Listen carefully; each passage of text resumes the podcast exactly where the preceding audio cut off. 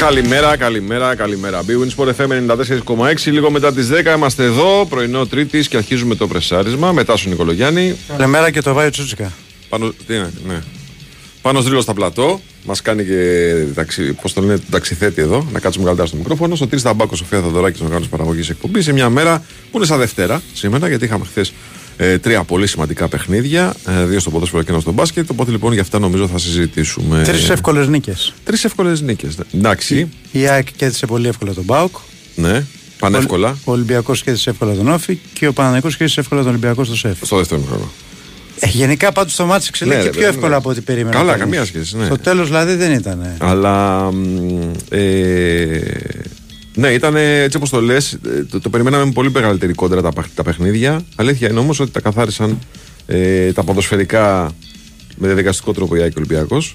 Τίποτα. Η ΑΕΚ ήταν. Ε, μας θύμισε την ΑΕΚ την Πεσσινή Μμ. και ο Πάουκ μας θύμισε τον Πάουκ στα παιχνίδια με την ΑΕΚ στη Φιλαδέλφια. έτσι είναι. Άμα δεις τα παιχνίδια του Πάουκ στη Φιλαδέλφια, έτσι είναι. Ναι, ναι. Και πέσει στο 2-0, δεν θυμάστε τι είχε γίνει. Καλά, ναι, και πέρσι Και το στο, στο, στα playoff δεν έχασε. 4-0 δεν έχασε. Στα καν. play-off ήταν που είχε αποβληθεί ο Καργά. Ναι. Δηλαδή χάνει εύκολα. Νωρίς Δηλαδή, το παιχνίδι. Του έχει πάρει τον αέρα του Πάουκ η ΑΕΚ. Ναι. Ε, τον περίμενα πολύ καλύτερο τον Μπάουκ. Γιατί Ναι. από τη μία μεριά είχαμε την ΑΕΚ να έχει προβλήματα, τον Μπάουκ να είναι κομπλέ και πολύ πιο προετοιμασμένος ψυχολογικά για το παιχνίδι. Αποδείχτηκε όμως ότι μέσα στο γήπεδο αυτά τα παιχνίδια η ΑΕΚ τα σημαδεύει. Δηλαδή, θυμίσου τα καλύτερα παιχνίδια η ΑΕΚ στο πρωτάθλημα Ναι. τα έχει κάνει με τον Παναθηναϊκό και με τον Μπάουκ. Ε, θα μου πεις γιατί όχι με τον Ολυμπιακό, γιατί με τον Ολυμπιακό είχε και ένα διάστημα ο Ολυμπιακός ε, στο πρώτο ημίχρονο μετά το 1-0 που ήταν κυριαρχικός στην Οπαπαρένα. Ε, αλλά τέλος πάντων δείχνει ότι είναι στα μεγάλα παιχνίδια η ΑΕΚ είναι εκεί. Είναι, είναι παρούσα ακόμα και αν έχει σημαντικά προβλήματα. Ο Ολυμπιακός καθάρισε εύκολα στο Ηράκλειο βάζοντας πάλι το αγαπημένο του 4-2-4 ο Μαρτίνεθ. Δηλαδή το εγκατέλειψε αυτό το σύστημα με τα τρία χαφ και νομίζω ότι αυτό θα το κάνει μόνο σε extreme περιπτώσεις. Ε, να σου πω κάτι. Όταν παίζει στο ελληνικό πρωτάθλημα με τέτοιες ομάδες, δεν πάει να βάζει. ναι, ξέρεις τι έγινε τρία πολύ κεντρικά κουβέντα χαφ. χθες όμως. Ε, Λάθος κουβέντα έγινε. Γιατί αποδείχθηκε ότι εκεί χρειάζεται να έχεις περισσότερους επιθετικό υγιεινεί παίκτες. Ναι. Και του βγήκε αυτό που έκανε. Τα τρία χάμπα να τα βάλεις σε ένα μάτι και ευρωπαϊκό, που είναι αντίπαλος πολύ καλός, ή σε ένα ντέρμπι. Αλλά και αυτό εξαρτάται. Και Έτσι. σίγουρα δεν θα τα βάλεις στα τρία χαφ αν δεν το πιστεύεις. Εγώ Γιατί νομίζω- εγώ έχω την εντύπωση ότι εγώ- δεν το πιστεύει. Το, τα Εγώ σύστημα νομίζω τρία ότι ο Έσε είναι χαφ. Η διαφορά. ο, παί- ο παίκτης ο οποίος σίγουρα. Ε, ο- ε, ναι, έκανε τη διαφορά. Ναι. Ναι, κάνει διαφορά. Ναι. Στα Γιατί χαφ είναι ένας του πολύ Ολυμπιακού. καλός ε, κεντρικός χάφ και όταν παίζει αυτός δεν χρειάζεται να παίζουν τρία χάφ. Ναι. Τόσο απλά. Έτσι πιστεύω εγώ. Καταλάβεις. Αυτό βλέπω τώρα, τι να σου πω. Έτσι φαίνεται μέσα στο γήπεδο. Ο Δηλαδή, Ποντένσε πρωταγωνιστής. Εχθές ο Καμαρά με τον Έσε ήταν πραγματικά στο γήπεδο, ήταν το κάτι το άλλο. Έτσι, σαν δίδυμο. Έχουν δέσει κιόλας αυτοί οι δύο μεταξύ τους. Εντάξει, ο Ποντένσε βάζει γκολ συνεχώς. Κάτι Ναι. που δεν είχε. Οπότε λοιπόν το πρωτάθλημα πάει καρφί για να έχουμε τρελό ανταγωνισμό. Ναι. Ε, μπάσκετ πώς το είδες; Μπάσκετ είδα έναν Αταμάν πραγματικά να, να δένει κόμπο τον Μπαρτζώκα με όλα αυτά που έκανες. Θα μας τα αναλύσεις καλύτερα. Ναι, Αλλά από και ό,τι με τα καταλάβει, τρίκ- θα μας και τα με- πούνε τα παιδιά, Και έτσι, με τα γιατί- τρίκ που έκανε πεντάρι το Μίτογλου, κάποια στιγμή τριάρι το Χουάντσο Ναι. και με την άμυνα που έπαιξε. Έναν Μίτογλου τρομερό, απίστευτο. Ένας Λούκα παρά το γεγονός ότι έπαιξε κόντρας στο Ολυμπιακό για πρώτη φορά και φαινόταν ότι είχε άγχος στη δημιουργία να παίρνει άριστα. Και ένα Παναθηναϊκό επιβλητικό να θυμίζει Παναθηναϊκό από τα παλιά. Τότε που πήγαινε ε, στο, στο σεφ και έπαιρνε νίκες οι οποίες ήταν πολύ σημαντικές στην πορεία. Ε, ε, το περίεργο ξέρεις της ιστορίας ξέρεις ποιο είναι ότι με αταμά προπονητή θα περίμενες σε ένα παιχνίδι να έρθει 90-85 ξέρω. Ναι. Δεν ήρθε έτσι, ήρθε διαφορετικά διότι. Μα το είπες στο τέλος της δηλώσης του. Ναι. Είπε ότι σήμερα χρησιμοποίησαν πολλά τακτικά κομμάτια στην άμυνα, το οποίο δεν μ' αρέσει. Ε, αλλά έπρεπε να το κάνουμε σήμερα. Με είδες. Είδες Ε, ότι και αυτός κατάλαβε ότι Ναι. πρέπει κάπως αυτό το πράγμα να το αλλάξει. Ναι. Και αυτό που έκανε ήταν να κόψει τον εύκολο διάδρομο πάσας από την περιφέρεια στους ψηλούς. Κοίταξε, το καλοκαίρι έγιναν κάποιες επενδύσεις στο Παναναναϊκό, πολύ μεγάλες, οι οποίες είχαμε πει, θυμάσαι, ότι χρειάζεται πολύ μεγάλη υπομονή από τον κόσμο και από όλους. Είναι μια νέα ομάδα με ένα νέο προπονητή. Ήρθαν είτε στην αρχή. Θυμάσαι, στο Super Cup μια πολύ Στην τριβή. εύκολη ήττα. Μπράβο. Εντάξει, στη Ευρωλίγκα τώρα πήγε παράταση. Ναι. Ένα σουτ ήταν, θα μπορούσε να το κερδίσει ο Παναναϊκός. Ε, όταν παίρνεις τόσους καλούς παίκτες και εσύ ένα καλό προπονητή, κάποια στιγμή θα πάρεις και αποτελέσμα. Το θέμα είναι η συνέχεια που θέλεις. Ναι. Εχθές ήταν η στιγμή του Παναναϊκού. Ήταν οι παίκτες που έχει επενδύσει σε πολύ καλή βραδιά. Ο Χουάντσο έχει κάνει ένα σπουδαίο παιχνίδι. Κομβικό είναι ο Χουάντσο στην άμυνα, ειδικά είναι Ο κομβικό. Σλούκα στη δημιουργία ήταν πολύ καλός. Ο Μίτογλου ήταν, Μίτογλου Μίτογλου, συγκλονιστικός. ήταν από τα, πα- ε, Μίτογλου από τα παλιά. Και έφτασε ο Παναναϊκό σε μια νίκη η οποία βαθμολογικά αυτή τη στιγμή μπορεί να μην λέει τίποτα. Αλλά μπορεί στην πορεία να αποδειχθεί χρυσή. Πάρα απ' όλα είναι ψυχολογικά τον βοηθάει πάρα πολύ. Ναι, αυτό κερδίζει πόντους. Ε, και σίγουρα κερδίζει πολλούς περισσότερους από όσους θα έχανε ο Ολυμπιακός. Έχασε ο Ολυμπιακός τώρα που έχασε το παιχνίδι. Γιατί ο Ολυμπιακός έχει μια βάση να πατήσει. Ναι. Ενώ σαν ομάδα. Έτσι. Εγώ, εγώ πάντως βλέπω για τον Ολυμπιακό από την αρχή της σεζόν ότι τα κενά τους Λούκα και του Βεζέκοβ δεν τα έχει καλύψει. Στο σκοράρισμα λες. Ναι, ναι, ναι, ναι. Έχει πρόβλημα. Εχθές ο Williams Γκος βγήκε μπροστά στο Ναι. επιθετικό παιχνίδι. Φάνηκε ότι υπάρχει ζήτημα όταν δεν του βγει το βασικό πλάνο. Ο Ολυμπιακός με το που ξεκινάνε τα παιχνίδια τι κάνει, την μπάλα στους ψηλούς. Επειδή έχει δύο υπερόπλα κάτω από το καλάθι, σου λέει να εκμεταλλευτούμε τους ψηλούς. Εχθές λοιπόν βρέθηκε ένας τρόπος, θα μας τον αρέσει και ο Γιώργος Πετρίδης και ο Νίκος Ζερβά. Ε, βρέθηκε ένας τρόπος να κοπεί η πάσα από την περιφέρεια στο ψηλό. Η γρήγορη πάσα. Η, Ναι. γρήγορη, η γρήγορη δημιουργία προς το καλάθι. Αυτό λοιπόν τι έκανε, ανάγκασε τους υπόλοιπους παίκτες του Ολυμπιακού να προσπαθούν να βρουν οι ίδιοι το σκοράρισμα που ακόπα βρίσκουν ο Μιλουτίνοφ και ο Φαλ. Δεν το βρήκαν. Είχε πολύ νευρικότητα χθες ο Ολυμπιακός, πάρα πολύ νευρικότητα. Γιατί, γιατί πρώτον είναι παιχνίδι με τον Παναθηναϊκό, με ένα κανονικό Παναθηναϊκό, γιατί έχουν παίξει και άλλα παιχνίδια με Παναθηναϊκό τα τελευταία χρόνια. Και δεν Ε, είχαν Αυτός όμως νευρικότητα. ήταν Παναναϊκό από τα παλιά. Ναι. Εγώ θυμίζω ότι πάντα στο σεφ, πάντα στο σεφ, ακόμα και τα προηγούμενα χρόνια, ο Ολυμπιακός τον Παναθηναϊκό δυσκολεύεται, με εξαίρεση κάποια μάτς, αλλά ο γενικός κανόνας αυτός είναι, δυσκολεύεται, ζορίζεται. Υπάρχει μια, μια, ένα άγχος ε, στον Ολυμπιακό. Πρώτον όμως έγινε γι' αυτό και δεύτερον γιατί έβλεπε τον αντίπαλο ο Ολυμπιακός να του μπλοκάρει το βασικό του όπλο. Ναι. Έτσι. Και αυτό δημιουργούσε, ξέρεις, τους έβγαζε λίγο από τα νερά τους. Και αυτό οδήγησε και στη νευρικότητα η οποία μεταφράζεται, φίλε, είναι εντυπωσιακό το νούμερο. Το 4 στις 16 Αυτό πρέπει βολές. να σου πω εγώ. Τόσες βολές και τις έχασαν. Είναι εντυπωσιακό. Ναι. Το 4 στις 16 βολές, αρνητικά εντυπωσιακό, έτσι. 4 στις 16 βολές είναι χαρακτηριστικό της νευρικότητας και αυτό νομίζω, και γι' αυτό στάθηκε ο Γιώργος Μπαρτζόκας και σε αυτό. Ότι δηλαδή ήμασταν πολύ αγχωμένοι, τσιτωμένοι, χωρίς λόγο, όπως είπε ο κότσο του Ολυμπιακού. Και φαίνεται λέει από τις βολές, παιδιά, δεν μπορούμε να πούμε κάτι άλλο. Κοιτάξτε, βολές δεν έχασαν, ξέρω εγώ, υψηλοί οι παίχτες που. Έχασε δύο ο Γκος, έχασε δύο ο Πίτερς, εκεί που και το πράγμα, έτσι. Δύο, ε, δύο ζευγάρια κολλητά.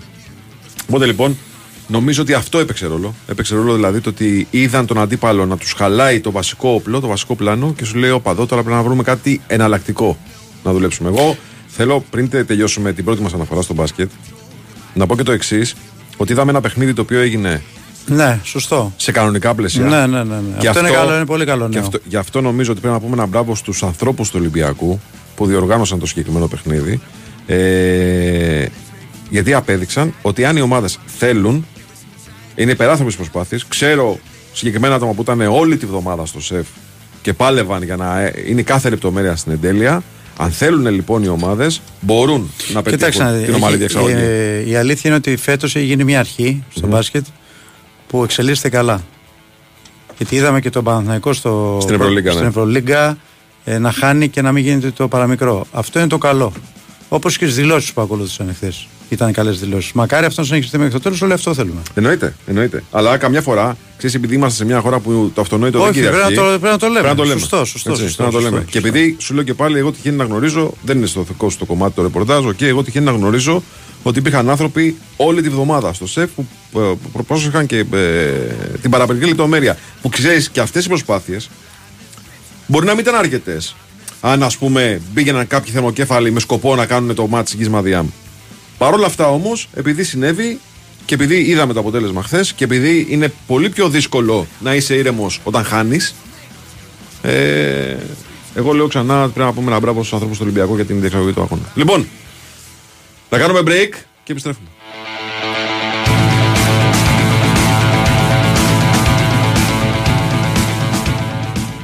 Η Winsport FM 94,6 Τώρα που η ενέργεια έγινε ακόμα πιο πολύτιμη, ας επιλέξουμε ένα Levit αερίου Imergas με σύστημα MSA. Multi-step adjustment. Ακριβώς, που προσαρμόζει συνεχώς και με ακρίβεια την αποδιδόμενη ισχύ του, προσφέροντας άνεση και οικονομία. Imergas, η απόλυτη αξιοπιστία συναντά την κορυφαία οικονομία. Imergas, πιο χρήσιμη από ποτέ. Imergas, ο ηγέτης στους Λέβητες αερίου. Εισαγωγής Γιώξας ΑΕΕ μετάλλικα ΑΕ. Γιατί υπάρχουμε; Ποιο είναι το νόημα της ζωής; Γιατί τα ντόνατς έχουν τρύπα στη μέση; Τρύπα στη μέση. Αυτό το meeting θα μπορούσε να ήταν ένα απλό email. Γιατί με έχεις το διαβάστηκε. Στη ζωή έχεις πολλά ερωτήματα. Στην ενέργειά σου, όχι. Γιατί έχεις ΔΕΗ. Έχεις προϊόντα και υπηρεσίες που κάνουν την καθημερινότητά σου εύκολη, επιλογές για να κάνεις καλό στον πλανήτη, υποστήριξη σε όλες τις ενεργειακές σου ανάγκες και επιβράβευση. Έχεις όλα όσα χρειάζεσαι από αυτόν που εμπιστεύεσαι για να νιώθεις καλά με την επιλογή σου. Μπε στο ΔΕΗ.gr και μάθε περισσότερα. ΔΕΗ. Ένα με το μέλλον. Αρμόδιος ρυθμιστής ΡΑΕΗ. Οι παραστάσεις του Τσίρκο Orfei Experience συνεχίζονται μέχρι την Κυριακή 12 Νοεμβρίου στο γήπεδο Τάε Κβον Ντο στο Παλαιό Φάληρο. Ένα μοναδικό υπερθέαμα για όλη την οικογένεια. Μην το χάσετε. Κλόουν, ζογκλέρ, εναέριοι ισορροπιστές, ριψοκίνδυνοι ακροβάτες και ένα μοναδικό motor show σε ανοιγόμενη σφαίρα θα ξεσηκώσει τους θεατές. Παραστάσεις καθημερινά εκτός Τρίτης στις 6 και 4 το απόγευμα και στις 8 και μισή το βράδυ. Κυριακές στις 11 και μισή το πρωί, στις 6 και 4 και στις 8 και μισή το βράδυ. Εισιτήρια στο ticketservices.gr. Όλες οι εξελίξεις που αλλάζουν τη βιομηχανία τροφίμων και ποτών σε μία έκθεση. Food Tech. 11 με 13 Νοεμβρίου Metropolitan Expo. Έλα στο κέντρο των εξελίξεων. Μαζί και η έκθεση Global Pack. Πώς αλλάζεις την ασφάλεια αυτοκινήτου για τα καλά. Το σκέφτεσαι καλά. Ξανά και ξανά. Μέχρι να ανατρέψεις τα πάντα. Είσαι εκεί κάθε στιγμή. Ακόμα και στις 4 το πρωί. Γιατί κάποιος θα σε χρειαστεί. Αποζημιώνεις γρήγορα. Πιο γρήγορα. Ακόμα και την ίδια μέρα. Για το τρακάρισμα βρίσκεις συνεργεία. Πολλά. Χιλιάδες. Και γίνονται όλα σωστά. Και εύκολα. Το βράδυ παίρνεις τους δρόμους και βάφεις σχολικές διαβάσεις. Γιατί τελικά αυτό που μετράει είναι η ασφάλεια. Όλων. 10 χρόνια τώρα αλλάζεις τα πάντα και συνεχίζεις. Ελλάς Direct. Αλλάζουμε την ασφάλεια για τα καλά. Η Winsport FM 94,6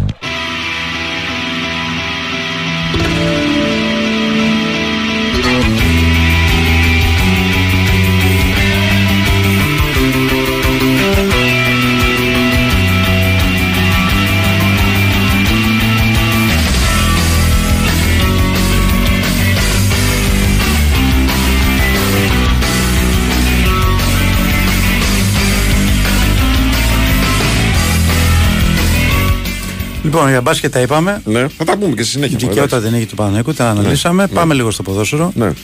Η Άκη ήταν εκπληκτική χθες. Ε, πιστεύω ότι έτσι θα το πω λαϊκά τον έπεισα το λαιμό τον Πάουκ και δεν πήραν άσα.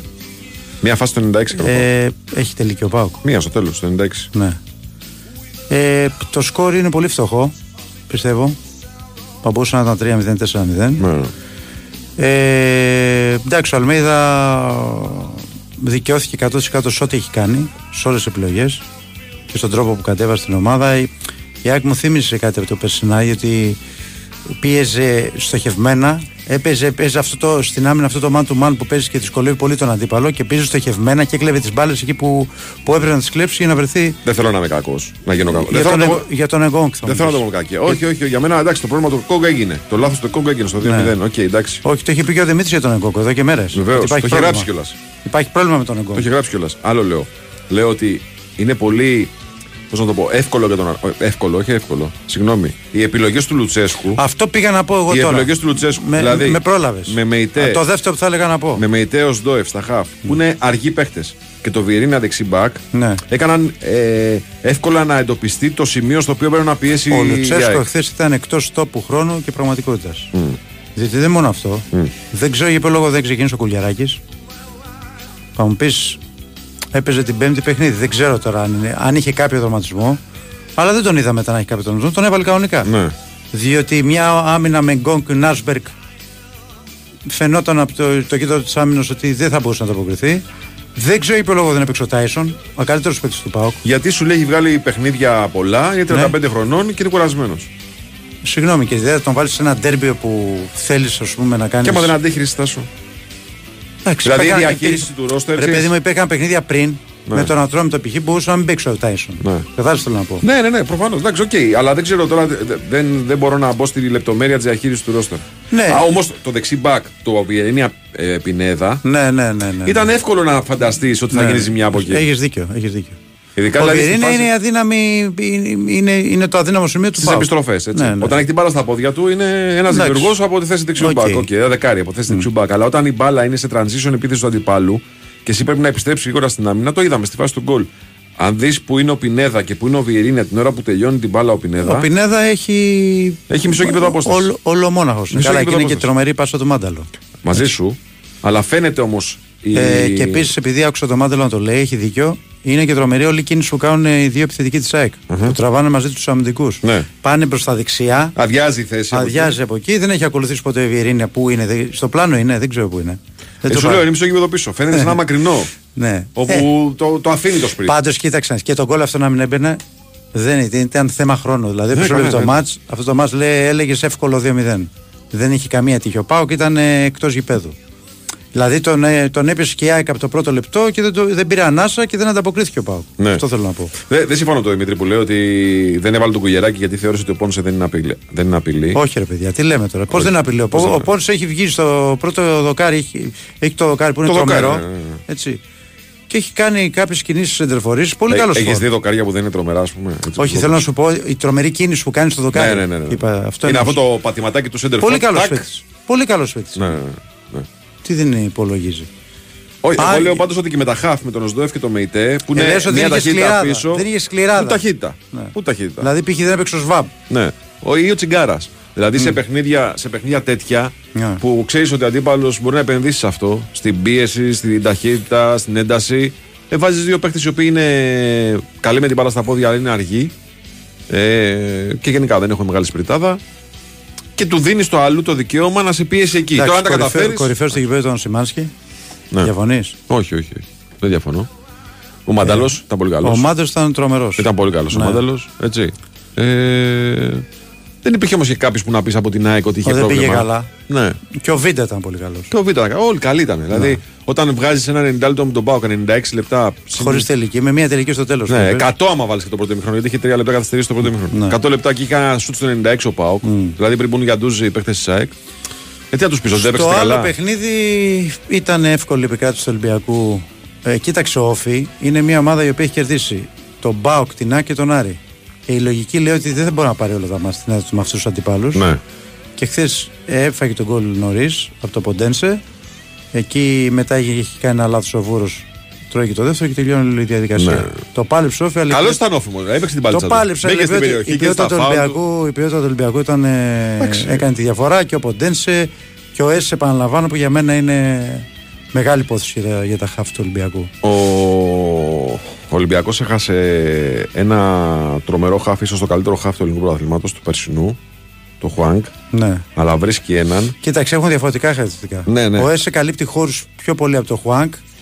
Ε, ε, τον βλέπεις παντού. Βέβαια και ο Χουάνκ έτρεχε. Απλά ο Χουάνκ ήταν πολύ πιο καθοριστικός και στο δημιουργικό κομμάτι. Εγώ λέω ότι βρίσκει Ο- πάντως αλλά έχει κάποιον, όμως το φορτούνι που το κάνει. βρίσκει αυτό. κάποιον ο οποίος είναι Ναι. επίσης ε, Ναι. πολύ καλός, Ναι. με άλλα χαρακτηριστικά, συμφωνώ, με τελείως διαφορετικά χαρακτηριστικά, αλλά τρομερή επίδραση. Και φαίνεται και το αν λείπει ο Έσε, Ναι. πόσο διαφορετικός είναι ο Ολυμπιακός. Μα γι' αυτό δεν σας είπα εγώ Έτσι. ότι με τον Παναθηναϊκό. Στο πληθυντικό ήταν- μιλάς; Όχι, το λέγαμε εδώ, το Α, συζητάγαμε. λέω, μα- μα δεν χάλαμε λέγαμε, πληθυντικό, ότι, τελειώσαμε, τα δεν σώμα. λέγαμε ότι είναι σημαντικό το γεγονός ότι στο τέλος τον Παναθηναϊκό έλειπε όσε και έπαιξε στη θέση του Αλεξανδρόπουλου που δεν μπορούσε να ανταποκριθεί. Ναι, ναι, ναι.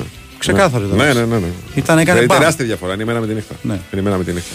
Λοιπόν, και επίσης είχαμε το σκεπτικό της απόφασης εχθές. Α, ναι. Το οποίο είναι, πιστεύω ότι λύνει όλες τις απορίες. Καταρρύπτει όποια προπαγάνδα έχουμε δει από την απέναντι πλευρά. Είναι ξεκάθαρη η αθλητική δικαστής. Κοίταξε, από την και για το απόφαση- θέμα του χουανκαρ Μμμ. και για το θέμα του διαιτητή Μμμ. της συμπληρωματική έκθεσης και για το θέμα του, του Παναθηναϊκού ότι δεν έφυγε το παιχνίδι. Όλα τα, τα ξεκαθαρίζει όλα. Για μένα το σημαντικότερο είναι άλλο τόσο. Ναι, Λέω το εξής. Λέω ότι από την απόφαση ναι, και την τιμωρία του Ολυμπιακού καταλαβαίναμε Ναι. πάνω κάτω τι θεωρεί για τον τραυματισμό του Χουάνκαρ, τι θεωρεί για το αν έφυγε ο Παναθηναϊκός ή για το γήπεδο και το καθεξής. Αν Ναι. έχει πετιότητα ο Παναθηναϊκός και το καθεξής. Αυτό που δεν ξέραμε στο σκεπτικό, που μάθαμε από το σκεπτικό, είναι ότι παραδέχεται ο δικαστής ότι ο γιατρός άλλαζε την, ε, Ναι. Ε, γνωμάτευσή του. Το λέει ξεκάθαρα η το- δικαστής. Μα, σε δύο περιπτώσεις. Η μία Το περίπτωση είναι στο αγγλικό κείμενο, έτσι, όχι στο ελληνικό. Ναι, στο αγγλικό ότι κείμενο. από τα ελληνικά στα αγγλικά άλλαξε ότι μια λέξη. Το we, they need to take him to a hospital, δηλαδή έχουν, πρέπει να τον πάνε στο νοσοκομείο, έγινε they want, δηλαδή θέλουν να τον πάνε στο ξενοδοχείο. Από δική μου άποψη του γιατρού δηλαδή γίνεται θέληση της φιλοξενούμενης ομάδας. Και το δεύτερο, στο he could not stand, δεν μπορούσε να σταθεί. Τελεία. Που λέει ότι δηλαδή δεν μπορούσε να σταθεί ο ποδοσφαιριστής μετά από μια ώρα. Δίπλα στην τελεία έχει γράψει according to him μετά. Δηλαδή σύμφωνα με τον ίδιο. Δεν μπορεί να σταθεί σύμφωνα με τον ίδιο. Δηλαδή Στα ελ- από δική μου Στα ελληνικά αυτό δεν το γράφει. Όχι. Έχει προσθεθεί στα αγγλικά. Ναι, το λέει από- ξεκάθαρα αθλητική δικαστής. Από δική μου παρατήρηση, δηλαδή του γιατρού, το δεν μπορούσε να σταθεί, έγινε ε, συμπέρασμα, του, πο- όχι συμπέρασμα, άποψη του ποδοσφαιριστή. Ναι, Με σκοπό, όπως η δικαστής λέει, δεν το λέω εγώ και εσύ, Η δικαστής το όπως λέει. η δικαστής λέει, Απλά επιβεβαιώνει αυτά που λέγαμε. να η ελαφρύνει, δικαστής. ναι, να ελαφρύνει υπέρ του Ολυμπιακού την κατάσταση. Ναι. Αυτό λέει μέσα στο σκεπτικό της απόφασης, το οποίο έχει πάρα πολύ μεγάλη αξία να το πούμε γιατί πολλά ακούσαμε, πολλά διαβάσαμε. Στοχοποιηθήκαμε. Πολλά είπαμε. Άστο, εντάξει, Λοιπόν, αλλά νομίζω ότι τα- όταν το λέει κάποιο, όταν η αθλητική δικαστής έχει αυτό το σκεπτικό, τελειώνει η κουβέντα. έτσι. Για οτιδήποτε έχει υποθεί τι προηγούμενε μέρε. Εγώ το διάβασα όλο το σχετικό πάντως. Ναι. Διάβασα και τις 40 σελίδες. Για μένα αλήθεια το σημαντικότερο αυτό είναι. Ναι, συμφωνώ. Έτσι, γιατί τα αλλά υπόλοιπα- Ξεκαθαρίζει και τα υπόλοιπα όμως. Δεν, Μαζί αφήνει, σου, αλλά δεν αφήνει καμία Δεν είχαμε απορία. κενά όμως από την τιμωρία του Ολυμπιακού, κατά τον λόγο. Ναι, ναι. Δεν έγινε, έγινε, μάλλον επιβλήθηκε τιμωρία στον Ολυμπιακό. Λοιπόν, εγώ να σας πω ότι είστε στην BWIN για τις καθημερινές προσφορές, τα μοναδικά έπαθλα, τις ενισχυμένες αποδόσεις και τα ειδικά σε αμέτρητα πρωταθλήματα. Ρυθμιστή σε ΕΠ, συμμετοχή για άτομα άνω των 21. Παίξει υπεύθυνα όρια και προποθέσει στο bwin.gr. Πάμε να κάνουμε ένα break, δελτίο και επιστρέφουμε. Leg of hope, words to memorize, words hypnotize, words make my mouth exercise, words all fail the magic prize. Nothing I can say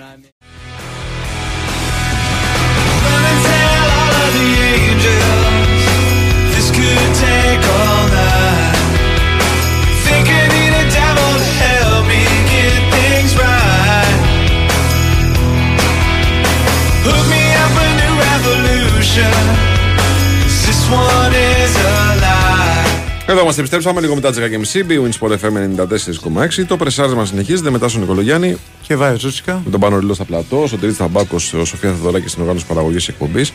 Τα είπαμε τα δικά μας, έτσι όπως τα δάμε χθες, τα τρία παιχνίδια. Τώρα θα αρχίσουμε να συζητάμε με τους ανθρώπους που τάζησαν από μέσα τα ματ ε, της χθεσινής ημέρας. Και φυσικά θα αρχίσουμε με το ε, μεγάλο ντερμπι της ΣΑΕΚ με τον Μπάουκ. Ένα παιχνίδι το οποίο με πολύ διαδικαστικό τρόπο η ΑΕΚ το έκανε δικό της. Πήρε την, τους βαθμούς της νίκης. Σε λίγο λοιπόν θα έχουμε τον Κώστα Κετζετζόγλου για να μιλήσουμε για το παιχνίδι αυτό. Θυμίζω στη βαθμολογία πλέον μετά και την ολοκλήρωση της ένατης αγωνιστικής.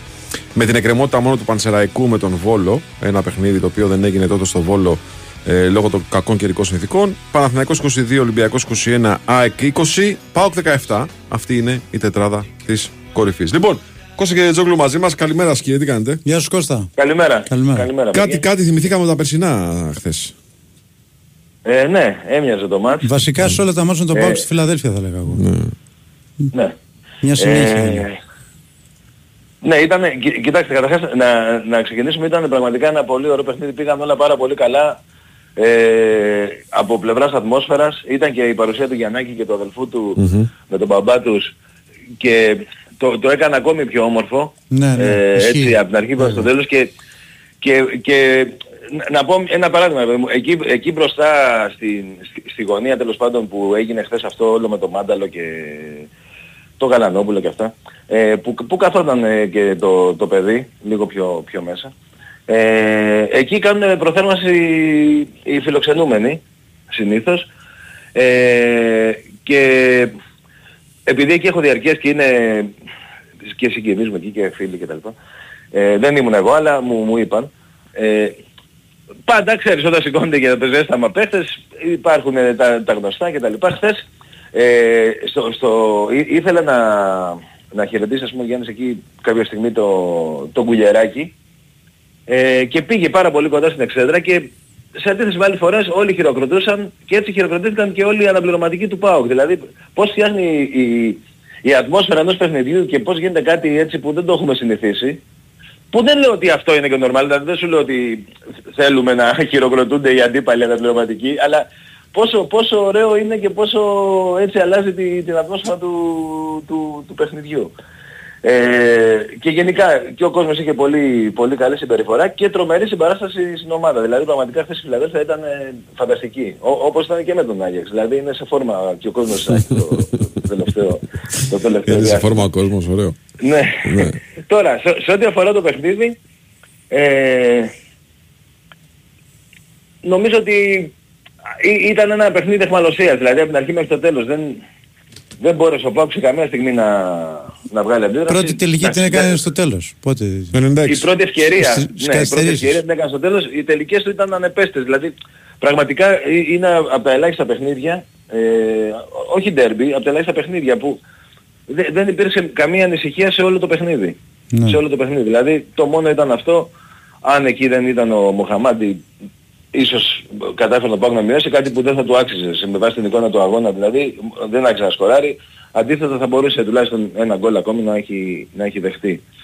Ε, η ΑΕΚ έπαιξε με, με τρομερή πίεση, πίεση τον Πάουκ ψηλά. Ο Πάουκ άκουσα πολλούς που είπαν ότι πήγε να κάνει ότι πέρσι. Δεν συμφωνώ σε αυτό. Ε, δεν, δεν προσπάθησε πέρσι, προσπαθούσε να κάνει build-up συνέχεια γιατί ε, και είχε, το είχε εξηγήσει ο Λουτσέσκο ότι θέλει η ομάδα να, να παίζει σε όλα τα παιχνίδια έτσι για να μάθει να παίζει έτσι. Χθες βέβαια το, το σταμάτησε αυτό και κατά τη γνώμη μου έκανε καλά, δηλαδή πολλές φορές ε, αντί να ρισκάρουν προτιμούσαν μια βαθιά παλιά, γι' αυτό είχε βάλει και το Σαμάτα μέσα, μήπως κατέβαζε κάποιες, αλλά δεν, ε, δεν τα κατάφερνε. Έχαναν την μπάλα, ε, αλλά ε, την έχαναν αρκετά μακριά. Ε, βέβαια στις φάσεις τους γκολ που δεν ήταν ακριβώς ε, φάσεις, ε, φάσεις build-up, ο- αλλά η ΑΕΚ τους τύπησε σε εκείνο το σημείο, όπως και πέρυσι. Κοίταξε, Ε, ε, ε, ε, έκλεψε, ναι, πες μου. πες. Αυτό που λες, συγγνώμη σε διακόπτω. Ε, στη φάση του πρώτου γκολ, ο Κοτάρσκι διώχνει την μπάλα, δεν κάνει build-up. Διώχνει την μπάλα, αλλά τη διώχνει με τον ίδιο τρόπο που η ΑΕΚ είναι, βρίσκει ανοιχτά την, ανοιχτή την άμυνα του ΠΑΟΚ. Έτσι. Ναι, δεν, Κατάλαβα. δεν ήταν, έχεις δίκιο που λες για τον Κοτάρσκι, δεν, δεν ήταν πολύ, πολύ σωστή ε, η, η φάση. Κόπηκε εκεί πέρα ο Ακριβώς, Πάοκ, βγήκε, βγήκε το transition ε, και εκεί πέρα εντάξει υπήρχε και ένα τρομερό mismatch που με, με τον Βιερίνια. Δηλαδή, Ναι, το είπε και ο πραγματικά Βάης με όλο το αυτό. σεβασμό, ναι, Δίκαιος. δεν μπορεί να παίζει τώρα ο Βιερίνια ρε παιδιά. Δηλαδή, εσύ βλέπεις την εντεκάδα και βλέπεις Βερίνια δεξιμπάκ. Ε, δεν λες από εκεί Ναι. θα χτυπήσει. Λογικό δεν είναι. Ναι, εντάξει. δηλαδή είναι αυτονόητο Ναι. και ε, πραγματικά εντάξει, δεν λέω ότι ο, ο Σάστρε είναι κάποιος φοβερός παίκτης ή ότι και δεν ξεχνάω ότι ποιος είναι ο Βιερίνια, αλλά ε, πλέον δεν, δεν, δεν είναι ο παίκτης που ήταν, δεν, δεν μπορεί. Δηλαδή είναι... Α, η- στη φάση του γκολ, ε, ε, χωρίς υπερβολή μένει πάνω από 10 μέτρα πίσω από το Πινέδα, ενώ ξεκινάνε μαζί σχεδόν. Πάντως πρέπει να δώσουμε πόντο στη φάση του γκολ πέρα από την εκπληκτική ασι- ε, πάσα του Μάνταλου και την κίνηση που κάνουν δύο παίκτες της ΣΑΕΚ που παίρνουν μαζί τους αμυντικούς και του ανοίγουν την ε, πάσα αριστερά. Ναι, ναι, ναι. Μπε- Μπαίνουν δύο και, ε, ε, ο- και βγαίνει ο Πινέδα, εκμεταλλεύεται και αυτό που είπα, Ναι. ότι Σωστό. δεν μπορούσε ο Βιερίνια να τον ακολουθήσει. Και, και, και βγαίνει η τέλεια πάσα εκεί και η τέλεια εκτέλεση. Πραγματικά ήταν ένα φανταστικό γκολ. Θα μπορούσε η ΑΕΚ να το έχει πετύχει νωρίτερα με τον Πόνσε. Χθες ήταν, Βέβαια. Βέβαια. Νομίζω το καλύτερο του παιχνίδι του Πόνσε Πολύ καλός. ε, με την ΑΕΚ και το έλεγα και τόσο καιρό ότι δεν, δεν είναι εύκολο να, να μπεις έτσι στη, στην ΑΕΚ και ε, είναι ακόμη πιο δύσκολο όταν ε, ε, συγκρίνεσαι με τον Λιμπάν Γκαρσία, έτσι. Δε- Δεν είναι καθόλου εύκολο για κανένα παίχτη να το, να το κάνει ε, αυτό. Χθες πήγε πάρα πολύ καλά, είχε τρεις τελικές, η μία πολύ καλή, εντάξει πήγε στο δοκάρι μπάλα, εκεί πήρε την κεφαλιά και έχει και πάρα πολύ σημαντική παιδιά, ε, συμμετοχή παιδιά, αν το προσέξετε, στο δεύτερο γκολ κάνει την ενδιάμεση πάσα, δηλαδή όταν κόβει ο Σιμάνσκι, η μπάλα του έρχεται και του τη δίνει αμέσως πάρα πολύ ωραία στο, στο σωστό timing και νομίζω παίζει σημαντικό ρόλο σε αυτό, στο Ναι. το δεύτερο γκολ. Και μετά ο Σιμάνσκι, εντάξει ο Σιμάνσκι ήταν εκπληκτικός πραγματικά. Κορυφαίος του γηπέδου. Ναι, ναι, κορυφός του κυπέδου και ε, από τα, ίσως και το καλύτερο του παιχνίδι στην ΑΕΚ. Ε, η κυριαρχία της ΑΕΚ στο κέντρο ήταν ε, εκπληκτική και ήταν και το, ε, αυτό που, το βασικό στοιχείο για μένα που, που έδωσε τη νίκη γιατί συνεχώς η ΑΕΚ με Σιμάνσκι και Γιόνσον γιατί ο Γιόνσον ήταν ένα κλικ κάτω από το Σιμάνσκι αν, αν δεν ήταν τόσο τρομερό Σιμάνσκι δηλαδή μπορείς να μου πούμε ότι ο Γιόνσον είναι ο καλύτερος παίκτης. Ήταν πάρα πολύ καλή χθες η απόδοσή τους. Ο Μάνταλος, όλη η ομάδα πραγματικά χθες πήγε πάρα πολύ καλά, πάρα πολύ καλά. Ε, και, και τα στόπερ και τα πλάγια back.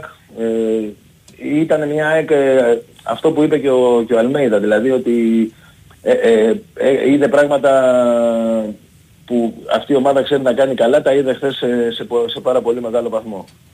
Και επίση, Ε, ρε παιδιά, κάτι που ναι, βοήθησε το μάτσο ναι. πολύ. Τώρα δεν ξέρω. αυτό- Εγώ το βλέπα βέβαια από την τηλεόραση, δεν ήμουν στο γήπεδο. Βοήθησε πολύ ο διαιτητή για να δώσει φάουλ. Ναι, ρε, ναι, έπρεπε ναι, για ναι. να δώσει φάουλ. Πρόσεξε να δεις τώρα. Έπρεπε να είναι φάουλ. Πρόσεξε να Δηλαδή, δεις. Κοίτα, είχε- υπήρχαν, είχε υπήρχαν ίδια- κάποια παράπονα από το γήπεδο, αλλά πρέπει να συνηθίσουμε. Το λέω, ρε παιδί μου, και, και, εσύ, μπο- και εγώ μπορεί καμιά φορά να πω, ε, φάουλ, ας πούμε.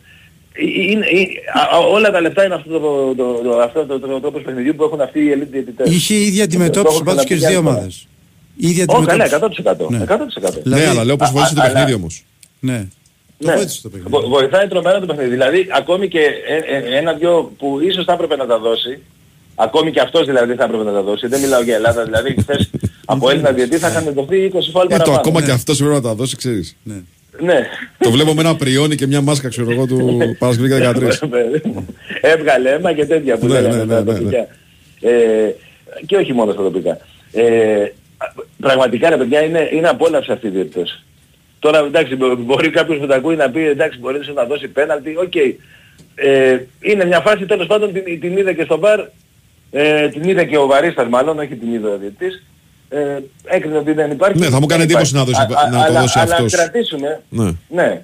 Ας κρατήσουμε όμως αυτό που, που είπες και συμφωνώ απόλυτα. Δηλαδή ότι με αυτούς τους διαιτές ευχαριστιέσαι το παιχνίδι ρε παιδί μου. Ευχαριστιέσαι το παιχνίδι και τι γίνεται ότι οι παίχτες μετά από 15-20 λεπτά προσαρμόζονται και αυτοί. Δηλαδή... Ακριβώς. ε, ε, Σου λέει δεν δίνει τίποτα αυτός. Πάμε. Μπράβο. Βάρα. Και γι' αυτό. Ακριβώς. σημα- και για- Βάρα. Παιδιά, Δεν πέφτω. συγγνώμη. Συζητάμε για το Ναι. Σιμάνσκι το εξαιρετικό του παιχνίδι. Του Σιμάνσκι σε παιχνίδι με πολλά φάουλ του διαλύει το μυαλό. Ναι, ναι, ναι. Άμα Ναι, τον ναι, ναι. αφήσεις και λίγο. Είναι Και καλύτερο. το, αυτό. ακόμη, και το ακόμη χειρότερο ξέρεις να είναι κάποιος που ε, ε, ε, δίνει κάποια και κάποια δεν δίνει. Ναι, ναι, ναι. ναι. Ε, Δηλαδή το ίδιο πράγμα μπορεί να το δώσει και να μην το δώσει μέσα στο ίδιο μάτς. Αυτό είναι το χειρότερο απ' όλα. Ε, ε, α- αυτό είναι που, που κάνει τη, μεγα- τη διαφορά με αυτούς τους συντηρητές. Γι' αυτό και, και βλέπεις έτσι παιχνίδια με ρυθμό και τα, και τα ευχαριστιέσαι. Και μακάρι έτσι να έχουμε, τουλάχιστον στα ντέρμπι που έχουμε ξένους, να έχουν αυτή τη συμπεριφορά. Τώρα για τους Έλληνες είναι δύσκολο γιατί τους καταλαβαίνω κιόλας. Είναι πάντα διαφορετικά τα πράγματα, ρε παιδί μου. Όταν είσαι στην Ελλάδα υπάρχει πιο μεγάλη καχυποψία, πιο τέτοιο. Εντάξει, μακάρι κάποια στιγμή να, μπο- να μπορέσουμε να, να μπορούν και οι Έλληνες διαιτητές να, να παίρνουν την ευθύνη και να, και να αφήνουν ένα παιχνίδι, εντάξει, όχι όπως χθες, αλλά να εξελίσσεται τέλος πάντων περισσότερο. Γιατί πραγματικά βοηθάει. Και, και είναι κάτι που το βλέπουμε στο πιο υψηλό επίπεδο του ποδοσφαίρου. Άρα για να γίνεται εκεί πάει να πει ότι είναι το σωστό. Να το Ναι, πούμε και αυτό. Έτσι, έτσι. Αυτό είναι το σωστό. Να, να, να, να προχωράει και να αφήνει το παιχνίδι να παίζεται, να παίζεται έτσι. Και, και οι παίχτες θα μάθουν. Όπως μαθαίνουν μέσα στο ματς. Έτσι Βλέπουν είναι, το έτσι. διαιτητή, Έτσι. καταλαβαίνουν και μετά και οι ίδιοι δεν σταματάνε και οι ίδιοι δεν ε, ζητάνε φάουλ και οι ίδιοι δεν πέφτουν. Εντάξει, χθες ας πούμε σε μια φάση ε, χτύπησε ένα στο κεφάλι. Εκεί θα έπρεπε να το σταματήσει το ματς. Ναι, Ούτε αυτό οκ. σταμάτησε. Ναι. Του έκανε και νόημα σήκω, αλλά, αλλά εντάξει. Ε, Αυτό ήταν ε, μια υπερβολή. Αλλά μόνο που το βλέπεις, ρε παιδί μου, είναι ε, σε ένα ωραίο ματς, ξέρεις, είναι και ένας ε, διαιτητής που και αυτός είναι μέρος του ωραίου παιχνιδιού. Έτσι, είναι, συμφωνώ. Ε, αυτά τώρα, τώρα γλυκαίνει λίγο το πρόγραμμα της ΑΕΚ, Μμμ. ε, τουλάχιστον στην Ε, Ελλάδα. τώρα Έχει- πάει πρίμα. ε, έχει Σαββάντο τη Λαμία, την Κηφισιά, μετά έχει τη Λαμία που είναι πάρα πολύ καλή ομάδα φέτος και μπράβο στον Λεωνίδα Βόκολο. Ε, και γενικά μέχρι το τέλος έχει τον Άρη μέσα τελευταία αγωνιστική του, του πρώτου γύρου.